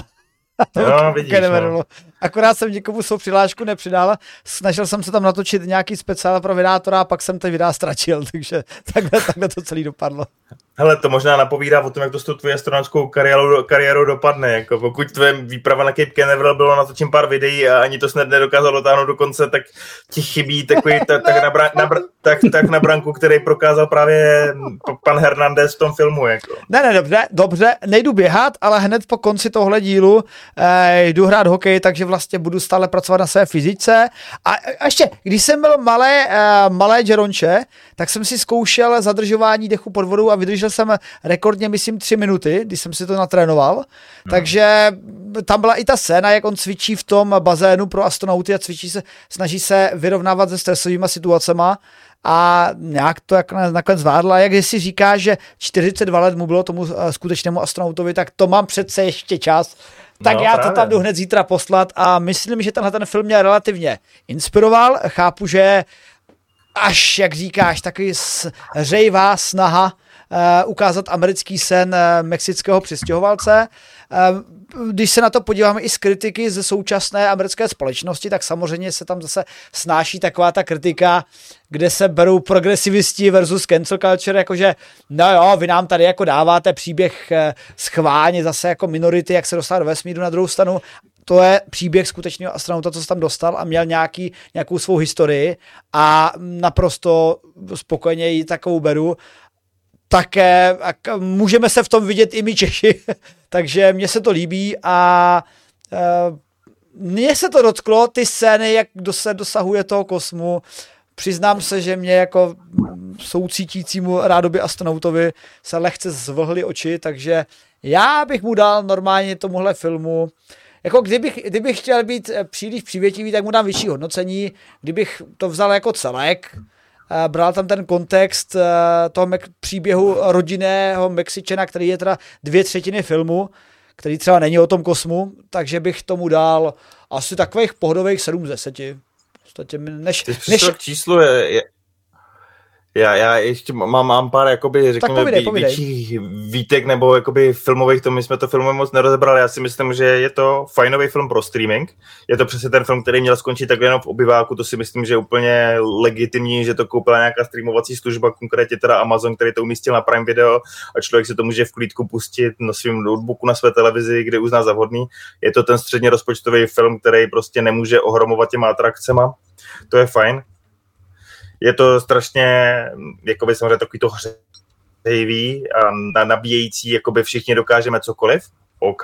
Připomínáme to Gran Turismo, že když si někdo něco umane, tak se to může stát. Z toho je takový jako čerpáč vždycky motivace pro další dny, to je fajn. Ale mám, mám tam jakoby dvě takový možná větší filmové výtky. Myslím si, že v globálu a, Libovan nám vypadl na chvilku jako rozumím na ten scénář je jako celkem fajn. Všechno tam vypadá celkem. Slyšíte mě? Mm, občas trochu. Slyšíte mě? Občas trochu. Občas trochu, zajímavé. A teď mě slyšíte? Teď o něco hůře.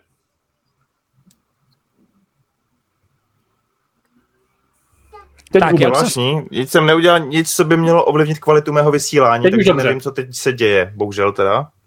A, a máš bohužel dobře. horší internetové připojení, teď se z nám vypadlo ale úplně, úplně zcela, ale tak já teda doplním, než se nám uh, Libovan uh, zpátky objeví a nebude z něho mračící se kočička, tak uh, jako na ten film se samozřejmě zase dá nahlížet uh, právě těma dvěma optikama, že dovedu si představit, že uh, mexičtí přistěhovalci to by, to by tomu dali 10 z 10, že to krásný inspirativní příběh, který si tam hodně pohrává s tou kulturou mexickou, jako furt tam máme ty e, telenovely, narážky na ně, furt tam máme narážku na to, že i když je to astronaut, tak jde do restaurace své ženy a umývá nádobí stejně jako ji umývala od malička, jakože se nebojí té práce, že není tak povýšenecký jako jeho běloští astronautští kolegové. Ale jo, ale když to řeknu, já se také snažím žít podobně, jakože na univerzitě občas také pomáhám a zakecám se s uklízečkou, takže jako, myslím, že úplně normální.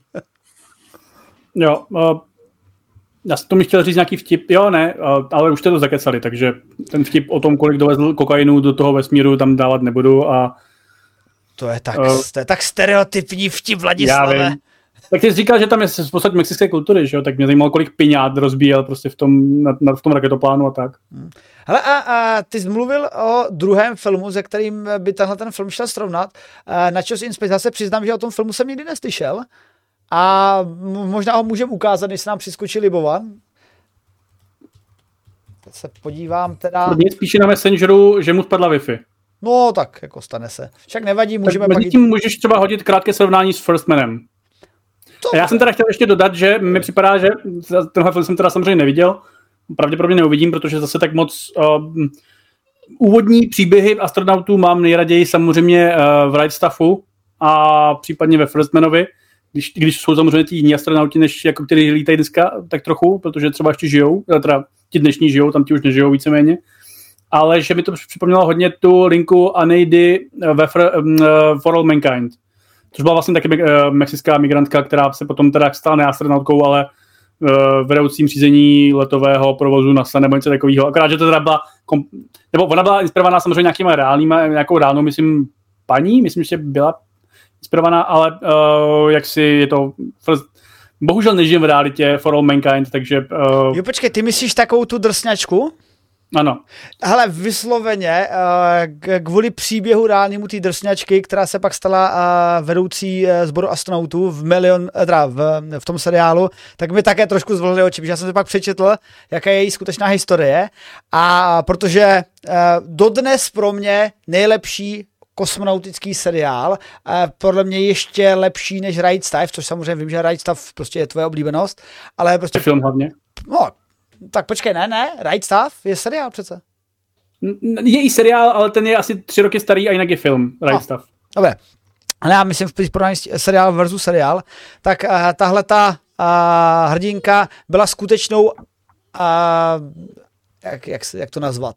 Chtěla se dostat do NASA společně jako několik dalších žen, ale v té době NASA neuvažovala o otevření týmu astronautek a brala to separačně, že prostě je tým astronautů a bude tým astronautek a uvažovali, že ho otevřou, ale neotevřeli nakonec v, v období Apollo, ale v tom um, seriálu For All Mankind ho schválně otevřeli, aby ukázali tu rozdílnost jejich časové linie versus naší časové linie a tahle ta dáma měla uh, skutečně hodně nalítáno a jako prý jenom kousek byl od toho, že prostě nenabírali tehdy ženy do NASA, ale jinak, kdyby to bylo v dnešní době, tak je určitě astronautkou.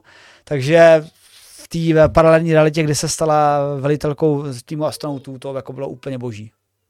vám teda dává 6 10, má k tomu nějaké výhrady. Uh, přišlo mi, že uh, tam chyběl dramatický oblouk, on si vždycky řekl, že něco dokáže a dokázal to. Překážky se nejevily jako překážky a Michal Peňa nebo Michael Peňa hrál hezky ale přišlo mi jako úlet se tvářit, že eh, můj má být jeden čas 20 let. Jakože asi nestárne. Na, eh, na to, my jsme se na to dívali tady, ale ona tak jako narazila na to, že on vypadá furt staře, už jako když mu bylo 15, což tam byla taková scéna, že za ním přijde jeho sestra mladá a on jako schovává svou první přihlášku na astronauta a má to být jako takový, jako že ona ho nachytala, jak kdyby měl, nevím, Leo místo táčky astronauta a on se má cítit jako běž pryč, ale vysloveně to říká chlap, který prostě na první pohled vypadá, že mu 40 let a běž pryč z mého pokoje. Tak se říká, dobře.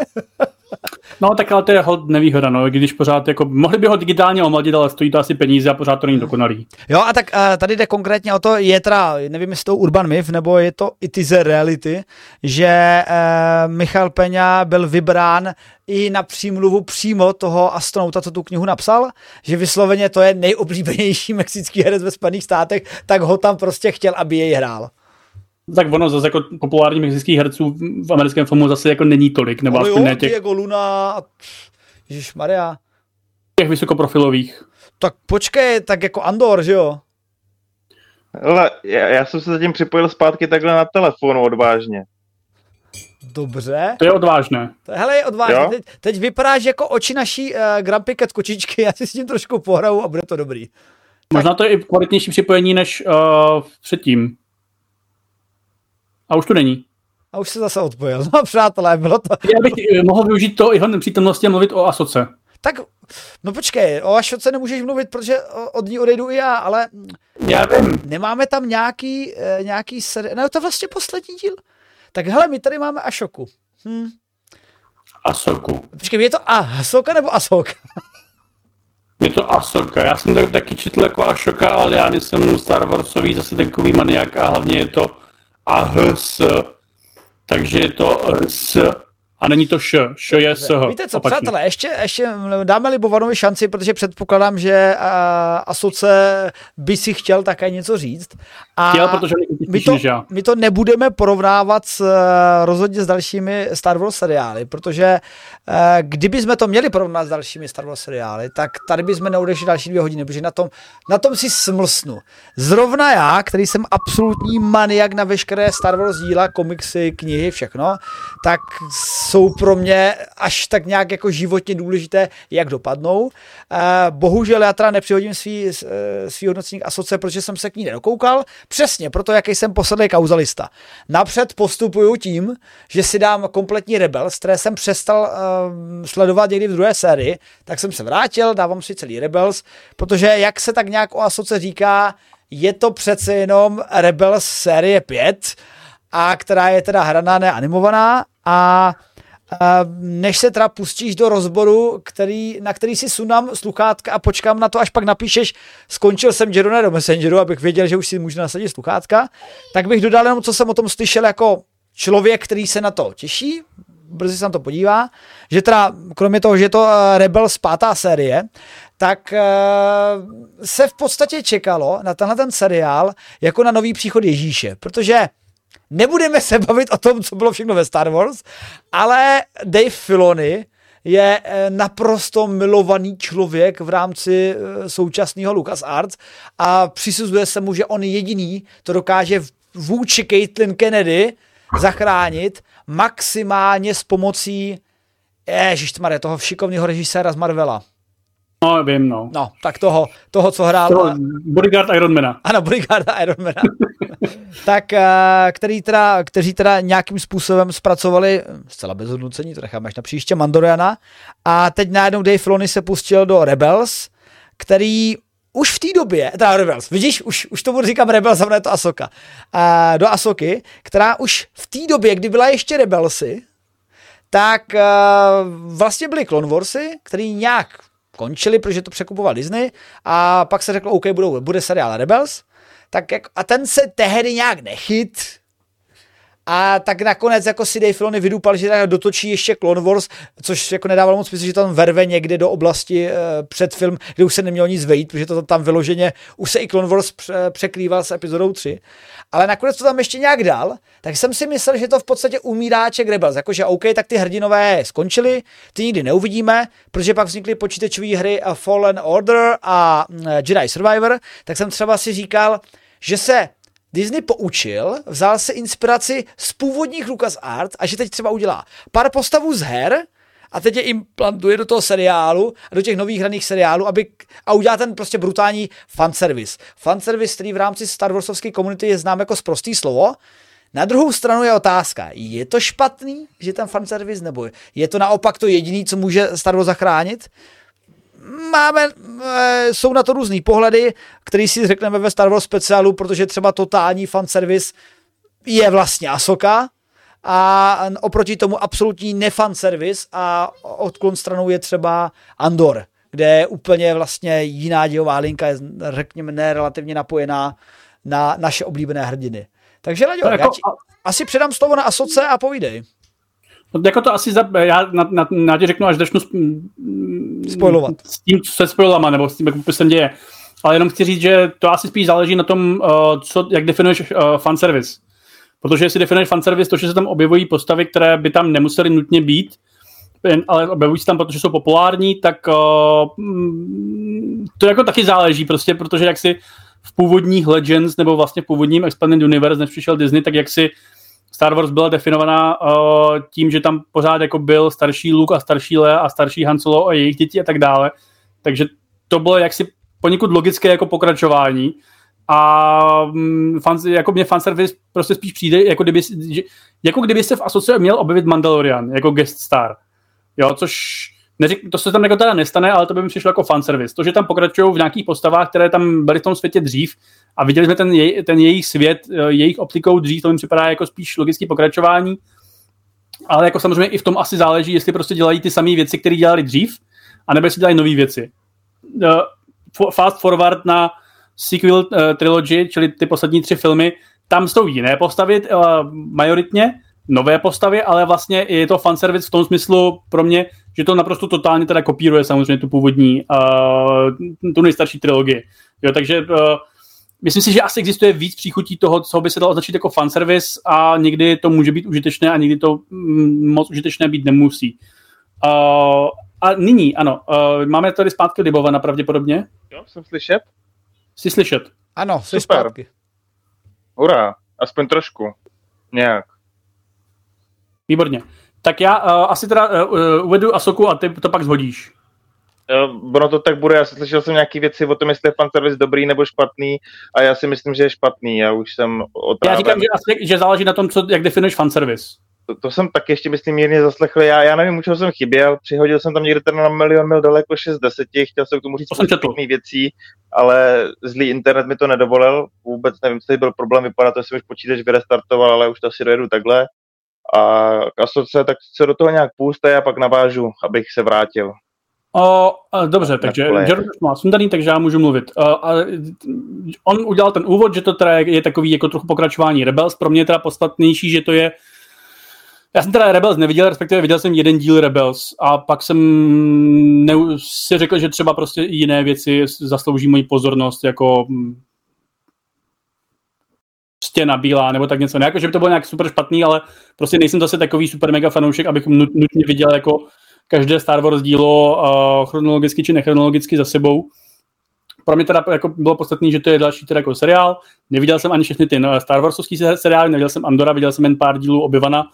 A Andora mi bylo několikrát řečeno, že bych si ho měl dokoukat, někdy si ho třeba dokoukám, zase taky moc jako říkám, není to mám ten svět rád, ale uh, nežiju jim zase tak moc prostě fanouškovsky a viděl jsem první řadu Akus Mandaloriana. Momentálně se to teda jako dokoukávám po v rámci teda i spolu s Asokou, že bych jako, když jsem si zase předplatil Disney, tak že to využiju trochu jako navíc eh, účelů. A pro mě Asoka je strašně milá věc, strašně uh, pozitivní uh, dílo tím způsobem, že tohle měla být podle mě sequel trilogie. Ty, um, prostě jeden film z, té, z těch posledních tří filmů protože to pokračuje v tom původním uh, ději, pokračuje to víceméně i v těch původních některých postavách. Ono, sice tam jsou samozřejmě ty postavy z toho Rebels, ale říkám, já jsem Rebels jenom vím, že tam jako, uh, pamatuju si matník, kdo byl v tom prvním díle, nepamatuju si z toho prakticky vůbec nic. Mohlo by to být v Asoce líp uvedený, jako že to jsou vlastně postavy třeba i pro lidi, kteří jako neviděli Rebels. Uh, mě to nějak moc jako nekazilo, proto Asoku jsem teda viděl v pár dílech Clone Wars, protože mě je vnutil Jeron. Ale jako uh, v zásadě uh, pro mě jako nevadilo, že to jsou potenciálně jako pro nového diváka nové postavy. Je tam prostě hezky ukázaný, že tam mají nějakou svoji minulost, je pochopitelný, kde to minulé skončilo a jak to teda nyní pokračuje. Ale, co je prostě jako pro ně podstatný, je, je to příjemný dobrodružství, který nějakým způsobem navazuje na původní atmosférický a mm, i příběhový vlastně odkaz původní trilogie, původního prostě Star Wars světa. Uh, ukazuje ho ale uh, ukazuje ho samozřejmě jako nějak dál, ale není to diametrálně odlišné, jako třeba prostě Mandalorian, že to by to byl prostě western. Jo, ne, je to prostě v pohodě pokračování něčeho podobného. Hlavní hrdinové prostě někam jako jedou a něco jako řeší a mezi tím se občas šermují uh, mečema nebo střílí blástrama nebo uh, něco, má to nějakou souvislost s, uh, řekněme, politicko-vojenským kontextem, jo, jakože to prostě není zase jako úplně nějaký jako jiný příběh, práce tam vlastně pokračuje v tom, v, nějaký, v nějakém ten konfliktu mezi Impériem a teda už nyní Novou republikou. a je vlastně, jsou tam hezcí lidé, na které se rád dívám a občas dělají věci, se kterými bych třeba jako nutně nesouhlasil, ale jsou to fiktivní postavy, nejsem to já. A byť ano, ten konec, eh, na který pravděpodobně Libovan bude eh, víc vůči němu hejterský, eh, byť bych si tam dovedl představit nějaké jiné věci, třeba jako prostě více Billera Skola, nebo jak on se jmenuje. Předpokládám, že oni doufají, že dostanou druhou řadu a proto tam udělali masivní cliffhanger teda na konci. A byť ten prostě konec bych si dovedl představit o něco jako lépe, nebo ne, že dovedl představit, jako to je, kdybych to měl prostě jako napsat. Byly tam prostě některé věci, které by mi chyběly, uh, nějak podvědomě, než bych je jako konkrétně zvládl vyjmenovat. Uh, pořád z toho mám predominantně velice jako pozitivní pocit, jak obecně, řekněme, ze žánrového seriálu, tak uh, ještě mnohem pozitivnější pocit teda jako v rámci Star Wars, uh, řekněme těch dílek, které v posledních, já nevím, deseti letech vyprodukovali, nebo jaký je rok, osmi letech. Jakože mně se moc nelíbí uh, ty poslední tři filmy. Většin, kdo viděl náš kdysi dávný Star Wars debatu s Jeronem, tak mně se nelíbí z hodně jiných důvodů než většiny komunity.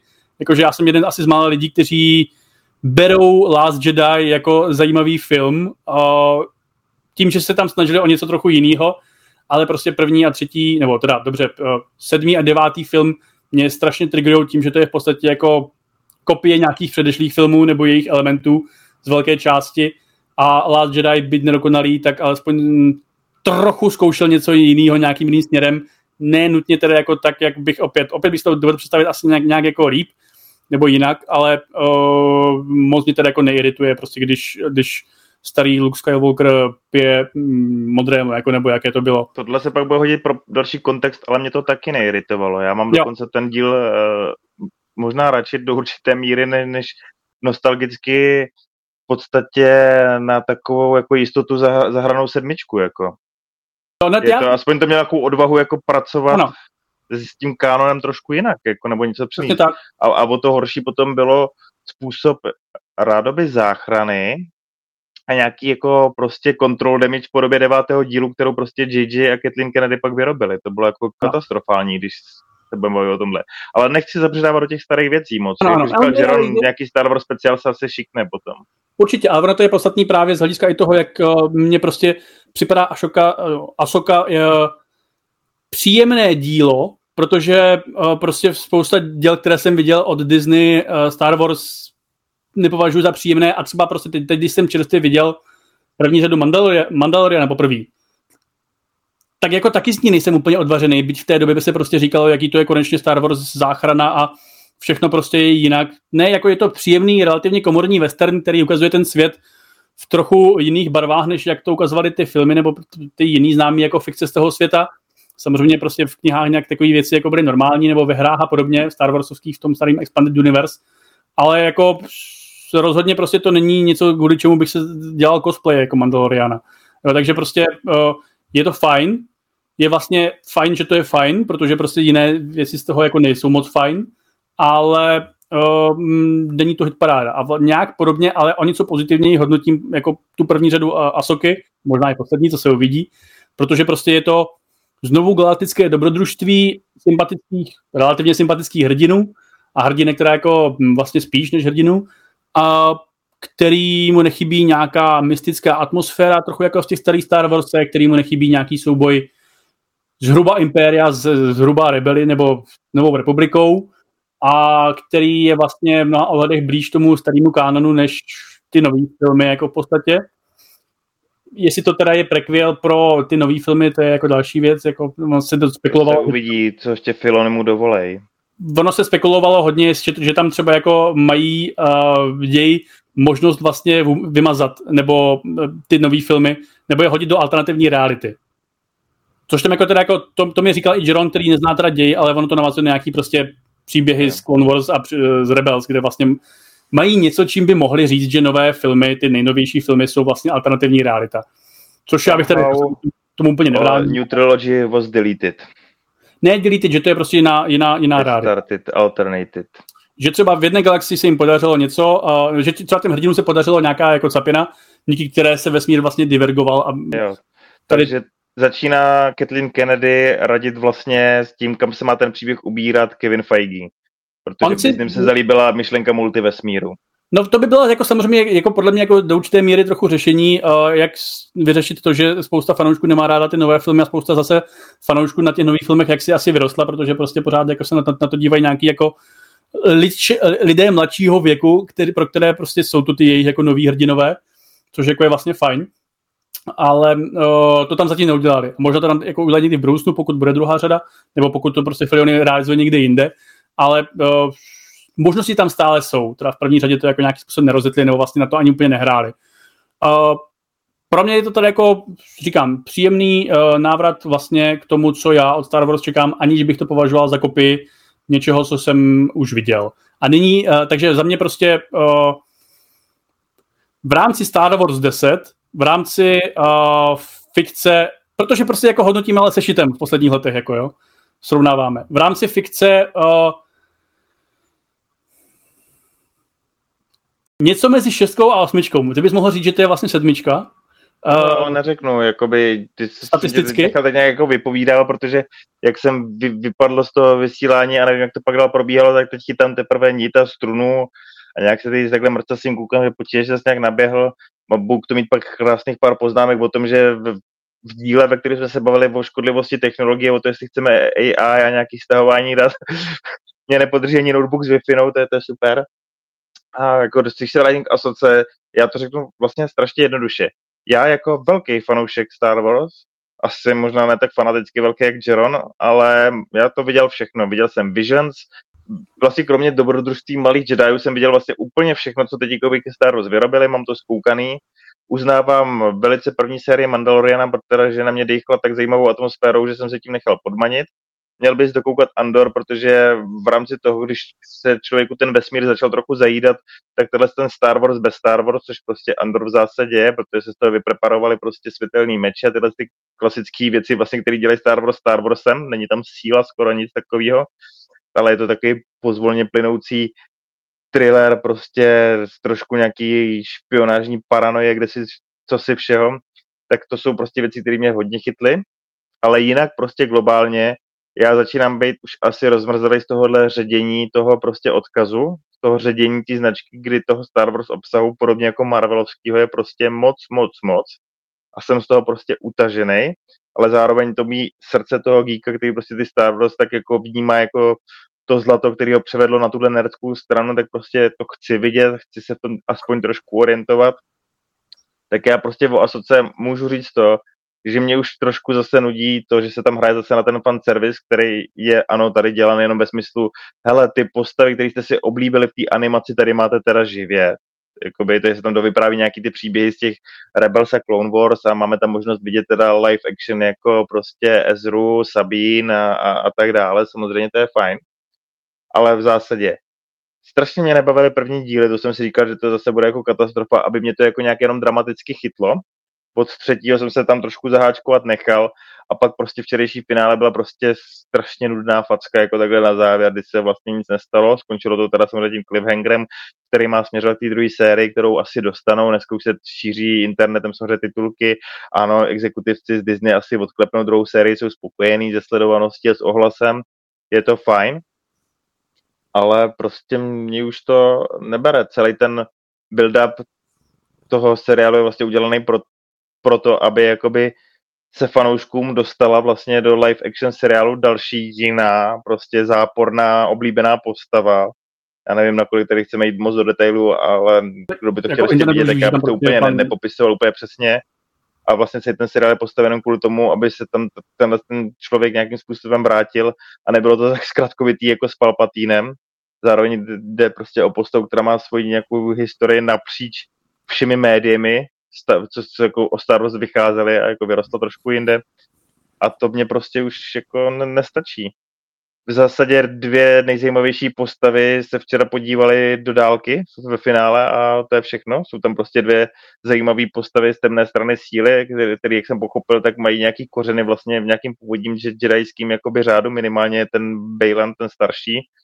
Budíš síla provází Ray Stevensona, který už se prostě v druhé sérii bohužel teda nevrátí přičemž to hraje jako velice, velice zajímavě, přesvědčivě, tak jako charismaticky, ale ten backup té postavy, co dostáváme, je vlastně minimální, takže vlastně to, nevím, nakolik mě baví to tajemství kolem něj, anebo jestli je to skutečně dobrá postava, to se taky musím dozvědět.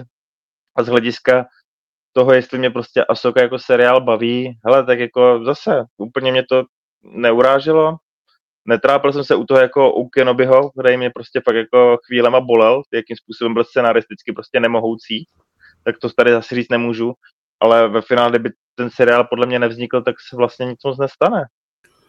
Tak jako spousta věcí, kdyby nevznikla, tak se nic moc jako nestane a my bychom možná byli spokojnější, třeba sociální sítě, jak já vždycky rád říkám, ale já možná právě proto, že prostě uh, se necítím být uh, obligovaný, nebo jak myslím oblige, ale hledám nějaké české slovo, že se necítím být povinný tím sledovat každé díl, které mě prostě se třeba jako nelíbí, jakože z Kenobiho jsem viděl jeden díl.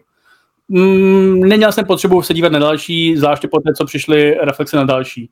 Mandaloriana říkám, si dokoukávám teď, možná si ho dokoukám, slyšel jsem, že třetí řada už je trochu suboptimální. Jako náročnější divák budeš už třetí sérii hodně zklamaný. Já tak k ní mám už podobný přístup, jak teď k asociaci. Ta třetí tak si nedokoukám, jo, jako, být.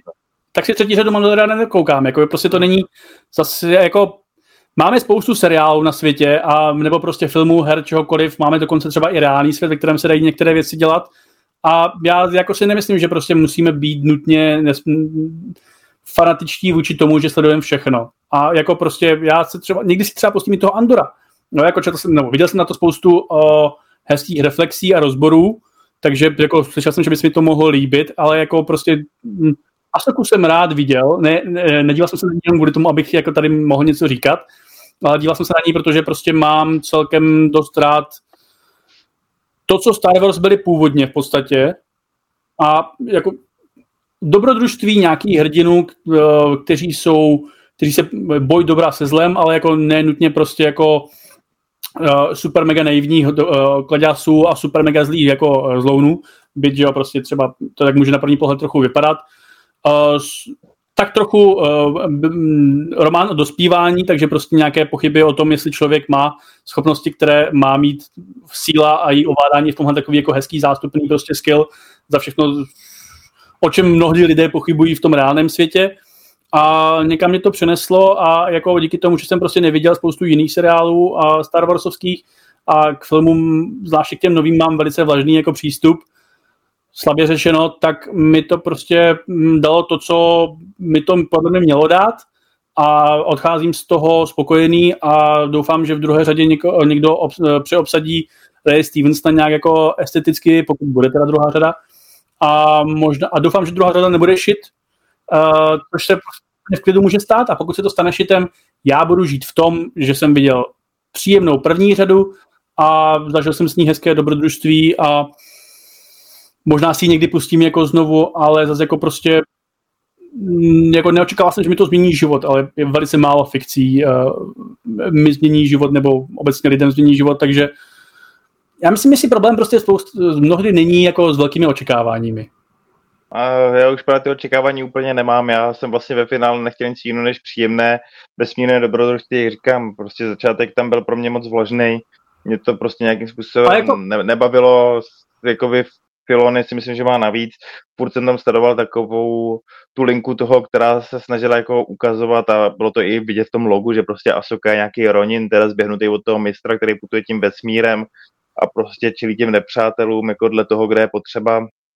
A třeba jako zrovna i ten díl s těma velrybama, to jsou takový zvláštní taky momenty.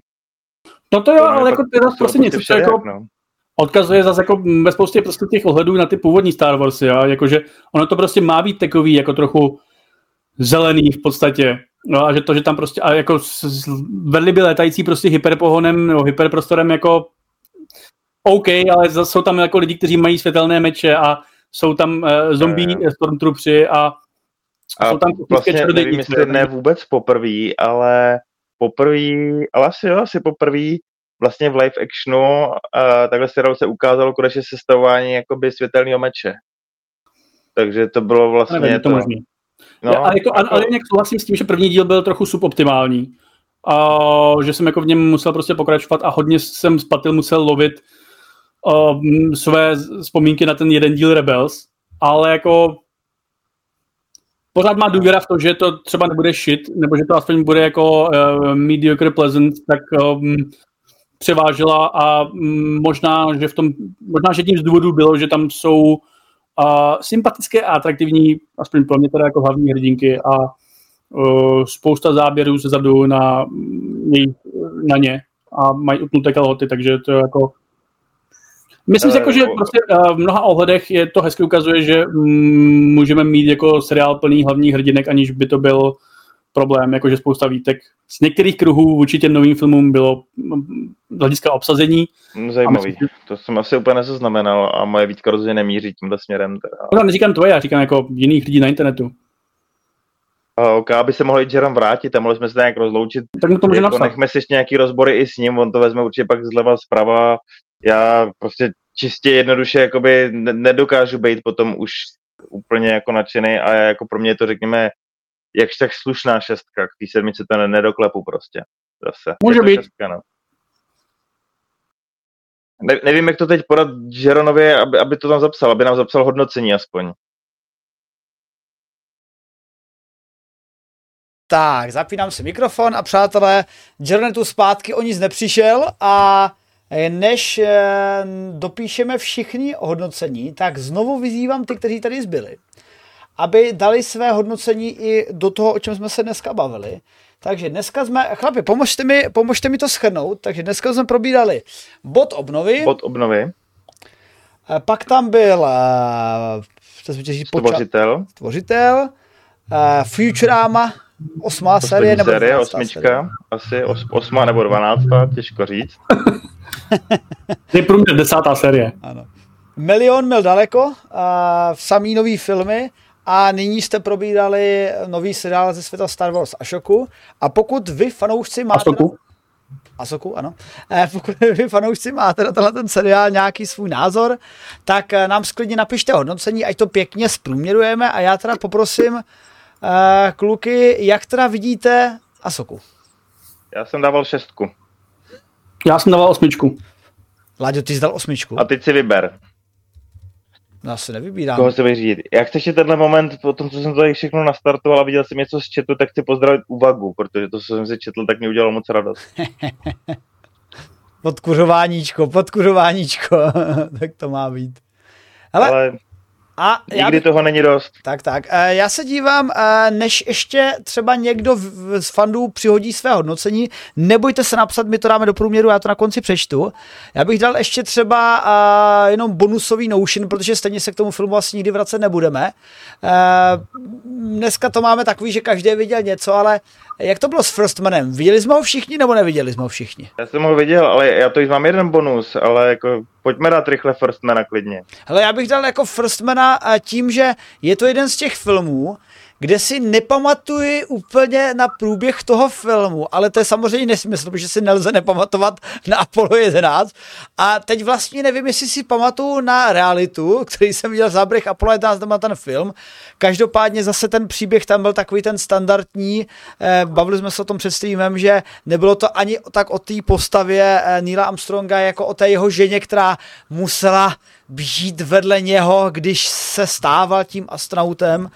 A, a je to ten film oproti třeba Milion mil daleko, který i nějak ukazuje ten kosmos víc, protože v Milion mil daleko vyloženě ten kosmos byl ukázán v posledních asi 12 minutách, jsem to tam stopoval a je to spíš o tom příběhu toho člověka, ale první přistání na měsíci, jak si nelze udělat bez prvního přistání na měsíci.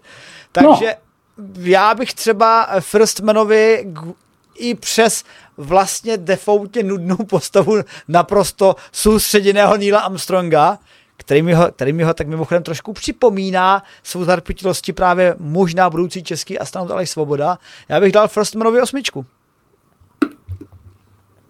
Já, když na tebe mám navázat, tak já jsem veliký fanda filmografie Damiana Šazela, nevím, jestli říkám správně jeho jméno, a soundtracku Justina Horvice, jsem taky fanda Ryana Goslinga a jsem fanda příběhů e, o sveřepých mužích, který navzdory tomu, jaký žijí život, jsou odhodláni splnit nějakou misi a tím získat nějaký smysl v tomhle životě.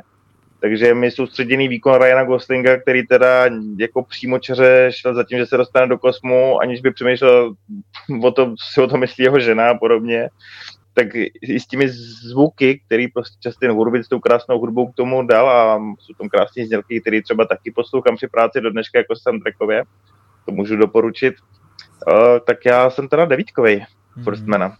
Já to mám rád.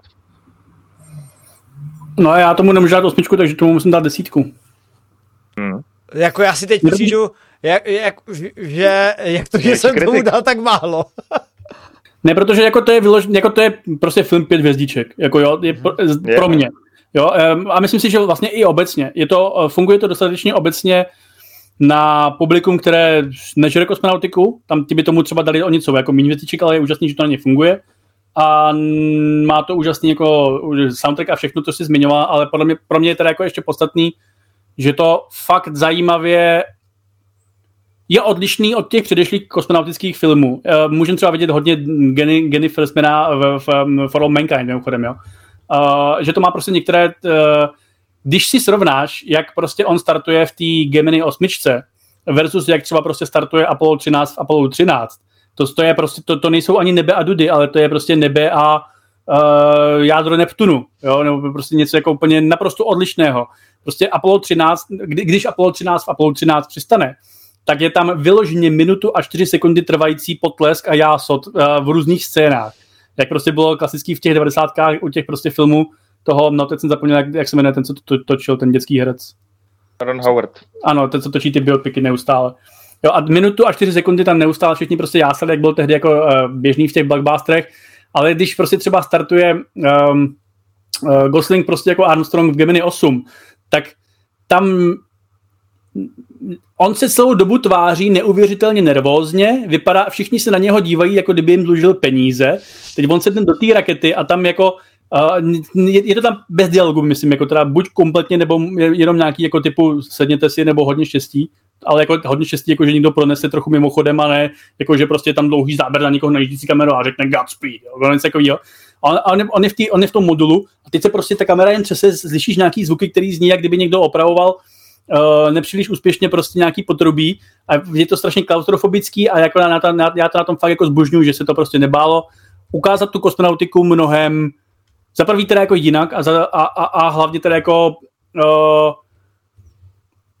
nelidsky v podstatě. A o to odvážnější prostě potom je ten výkon toho, toho uh, Armstronga slash Goslinga, uh, který jako všichni tvrdí, že prostě hraje jako autista, že jo, toho Armstronga, ale jako mm, on ten film je prostě v mnoha ohledech takový jako odličtěný, ale o to silněji pak na mě prostě třeba rezonuje ta jeho osobní linie. Do dneška pravidelně poslouchám soundtrack, je to, tohle je pro mě to motivační Gran Turismo, jo, ne, že bych teda žil jako v, v, v naivitě, že bych se stal kosmonautem, ale prostě uh, jinak, než že si koupím za hodně peněz, které nemám, takže se nestanu kosmonautem, ale jakože uh, pošlete nám nějaké donaty, prosím vás. A, a, ale jakože prostě vyloženě uh, je to zase jako krásný příběh muže, který teda jako uh, navzdory problémům sebe, svého osudu, ano, nebyl to Mexičan, ale zase jako umřelo mu dítě, tak to jako taky nějaký jako problémy dělá, uh, se stal tedy jako tím, tím prvním mužem na měsíci a um, jako za mě to je prostě, se, se mnou to velice, velice rezonuje. Velice špatně bych teda hledal film, který se mnou za posledních deset let rezonoval víc, možná Interstellar. Hmm. Nebo tak na stejný úrovni zhruba.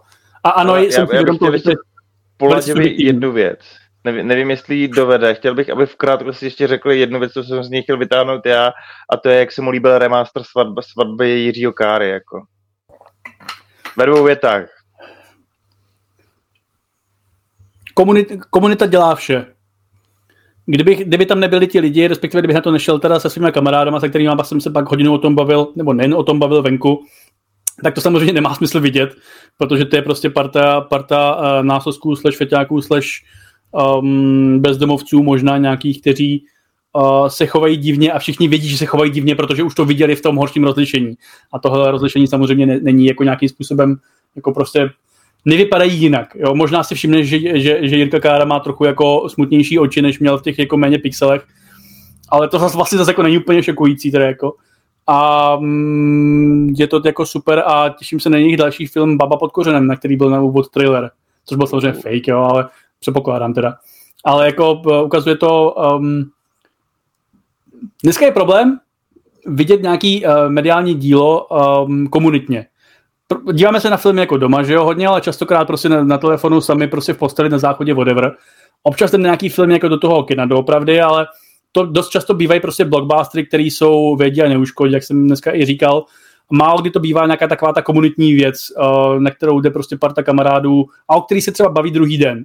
Jo, tady tu pověst naposledy, myslím si, že snad jako měl uh, Game of Thrones, v těch prvních několika řadách, že to je něco, o čem se lidi baví druhý den. A to bylo, myslím, jako fakt jako nepátu si na jiný takhle velký komunitní prostě jako mediální dílo, film slash seriál, o který bychom se bavili, dřív to bylo bývalo běžnější. Na svatbě Jiřího Káry je krásný, nebo bylo krásný, že tohle co se tam tedy jako dělo. Byla to fakt jako skupina lidí, kteří smýšlí, myslím jako z hlediska diváků, jo, ne z hlediska těch postav, nebo jak vám říct. Uh, že prostě na to šli lidi, kteří na to šli s tím, že se uh, zasmějí tomu člověkovi, které, který zasmějí je, možná ho trochu budou obdivovat, nevím, jako každý má jiné motivace, ale že prostě společně se podívají na něco, co není úplně dobré, dobrý film nebo dobré dílo a to tam jako, to se vyplnilo a takže za mě svatba Jiřího Káry 10 10 samozřejmě, ale uh, jenom díky těm lidem samozřejmě. Rozumím. Já jsem zvědavý, jestli příště, až někdy řekneš, si to zvládneš ve dvou větách, to fakt zvládneš ve dvou větách. Ono to možná byly dvě dlouhý sovětí hodně. Dvě dlouhý, spojený, čárkovaný, ano. pospojovaný věty. Mezi tím nám odešel vrchní sčítač Jaron teda, takže nevím, jak to chce uzavřít. Asi mohl dítě pácha Harakiri, tak to je pochopitelné. Je, ale Nechce být jako ten Armstrong. Jak to pojď skvantifikovat, než jak uzavřeme, bylo to náročné, jak jsem říkal, mě velice ironicky zradila technika, což jsme se tomu věnovali zrovna dost na začátku jako nějaký technofobním a technoadorujícím filmům, to jsem teda mohl dodat, že na stvořitelovi je docela zajímavý to, že on vlastně spíš dává tu tezi, že ta AI jakoby může být vlastně docela dost zajímavý nástroj a že bychom se tomu neměli bránit. Jako teze vlastně byla taková, že to není o technologii, ale o lidech vlastně vždycky. To Takže tu technologii bychom mohli přijmout jako, jako existovat s ní. Já bych možná ještě ale teda dohodl, co, co, co dáme příště. To nedovedu si teď představit vůbec. To, to ne, nechme ne, na budoucnosti ne, nevím, co, co je v kinech. Vím, že pokud můžu mluvit za sebe, že bych chtěl zkusit uh, stihnout, schlídnout Continental anebo Gen V. Takže Continental vlastně sidequest Johna Vicka třídílnej s Melem Gibsonem, vlastně seriálovej, anebo Gen V, nový spin-off The Boys, vlastně o, o mladistvých li, lidech se stejnými schopnostmi, jako mají vlastně hrdinové v The Boys a má to podobně jako krvavý a drsný, tak jakoby a nesou se s tím krásný ohlasy, takže bych si to taky do té doby dokoukal, jinak nevím. Nevím, co je, co je v kině. Hele, něco dohodneme, nechme to i takové malé překvapení pro fanoušky. Mám zapsat i nějaké číslo za svatbu Jiřího Kary Remaster?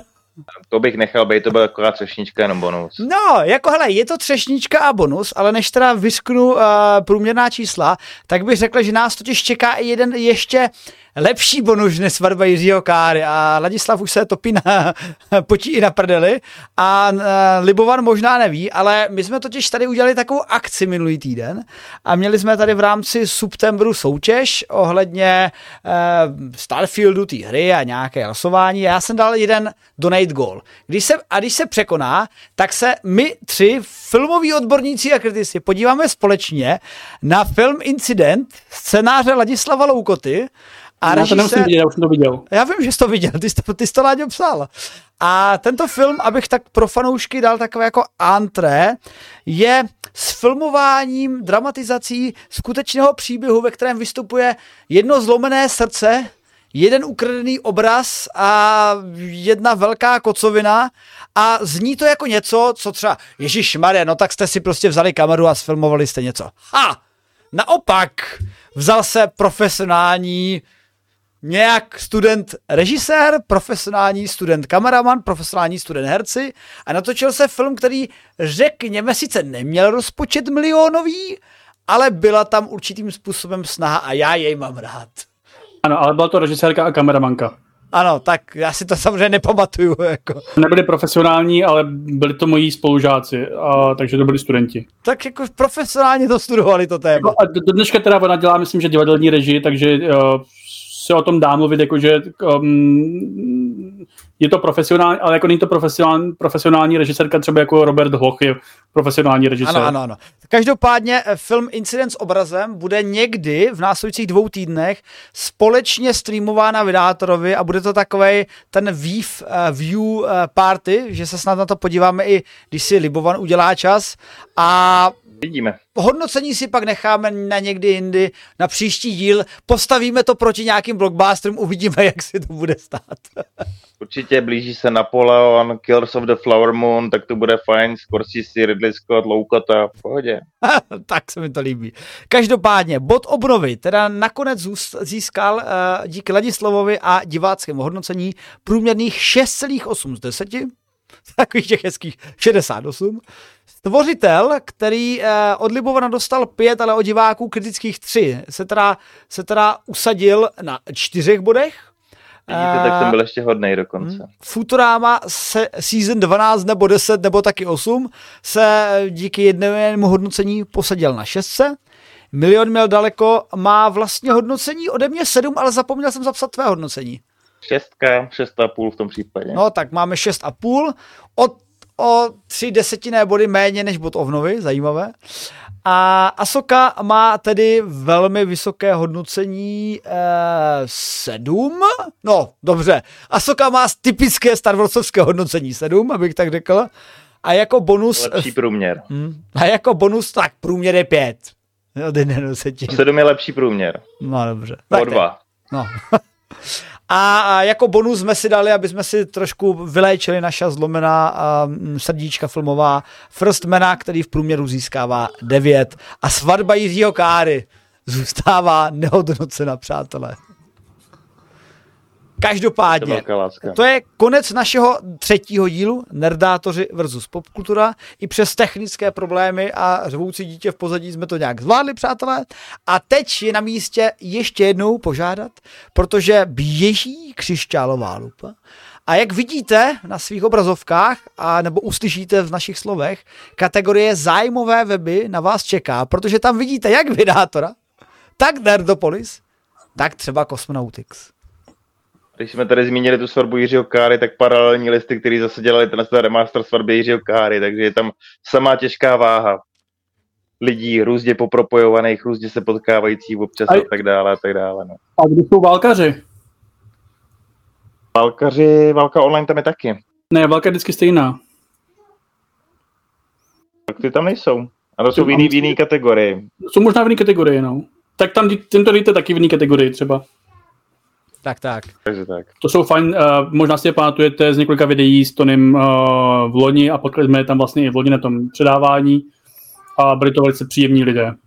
Takže přátelé, jen vy rozhodnete, kam vysoko se tady s Libovanem podíváme a doufáme, že se budeme přetahovat stejně jako Česko a Slovensko o tu zlatou medaili, jak se tehda dělo v minulosti. Uvidíme. No. Za mě vše. Díky všem, díky všem no. Za mě, za mě, za mě vše a musím říct to, co u bodu obnovy. Myslím si, že by to mělo být o půl hodiny kratší.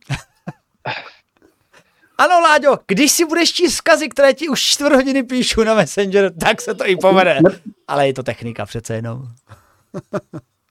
Děkuji všem uh, zúčastněným a díky i divákům, co se dívali a doufám, že jste užili i diváci ze záznamu na kanálu Nerdopolis a jeho skvělých podcastech. Tak zase za dva týdny na viděnou a naslyšenou. Y Weekend Proud, chau. Chus vos.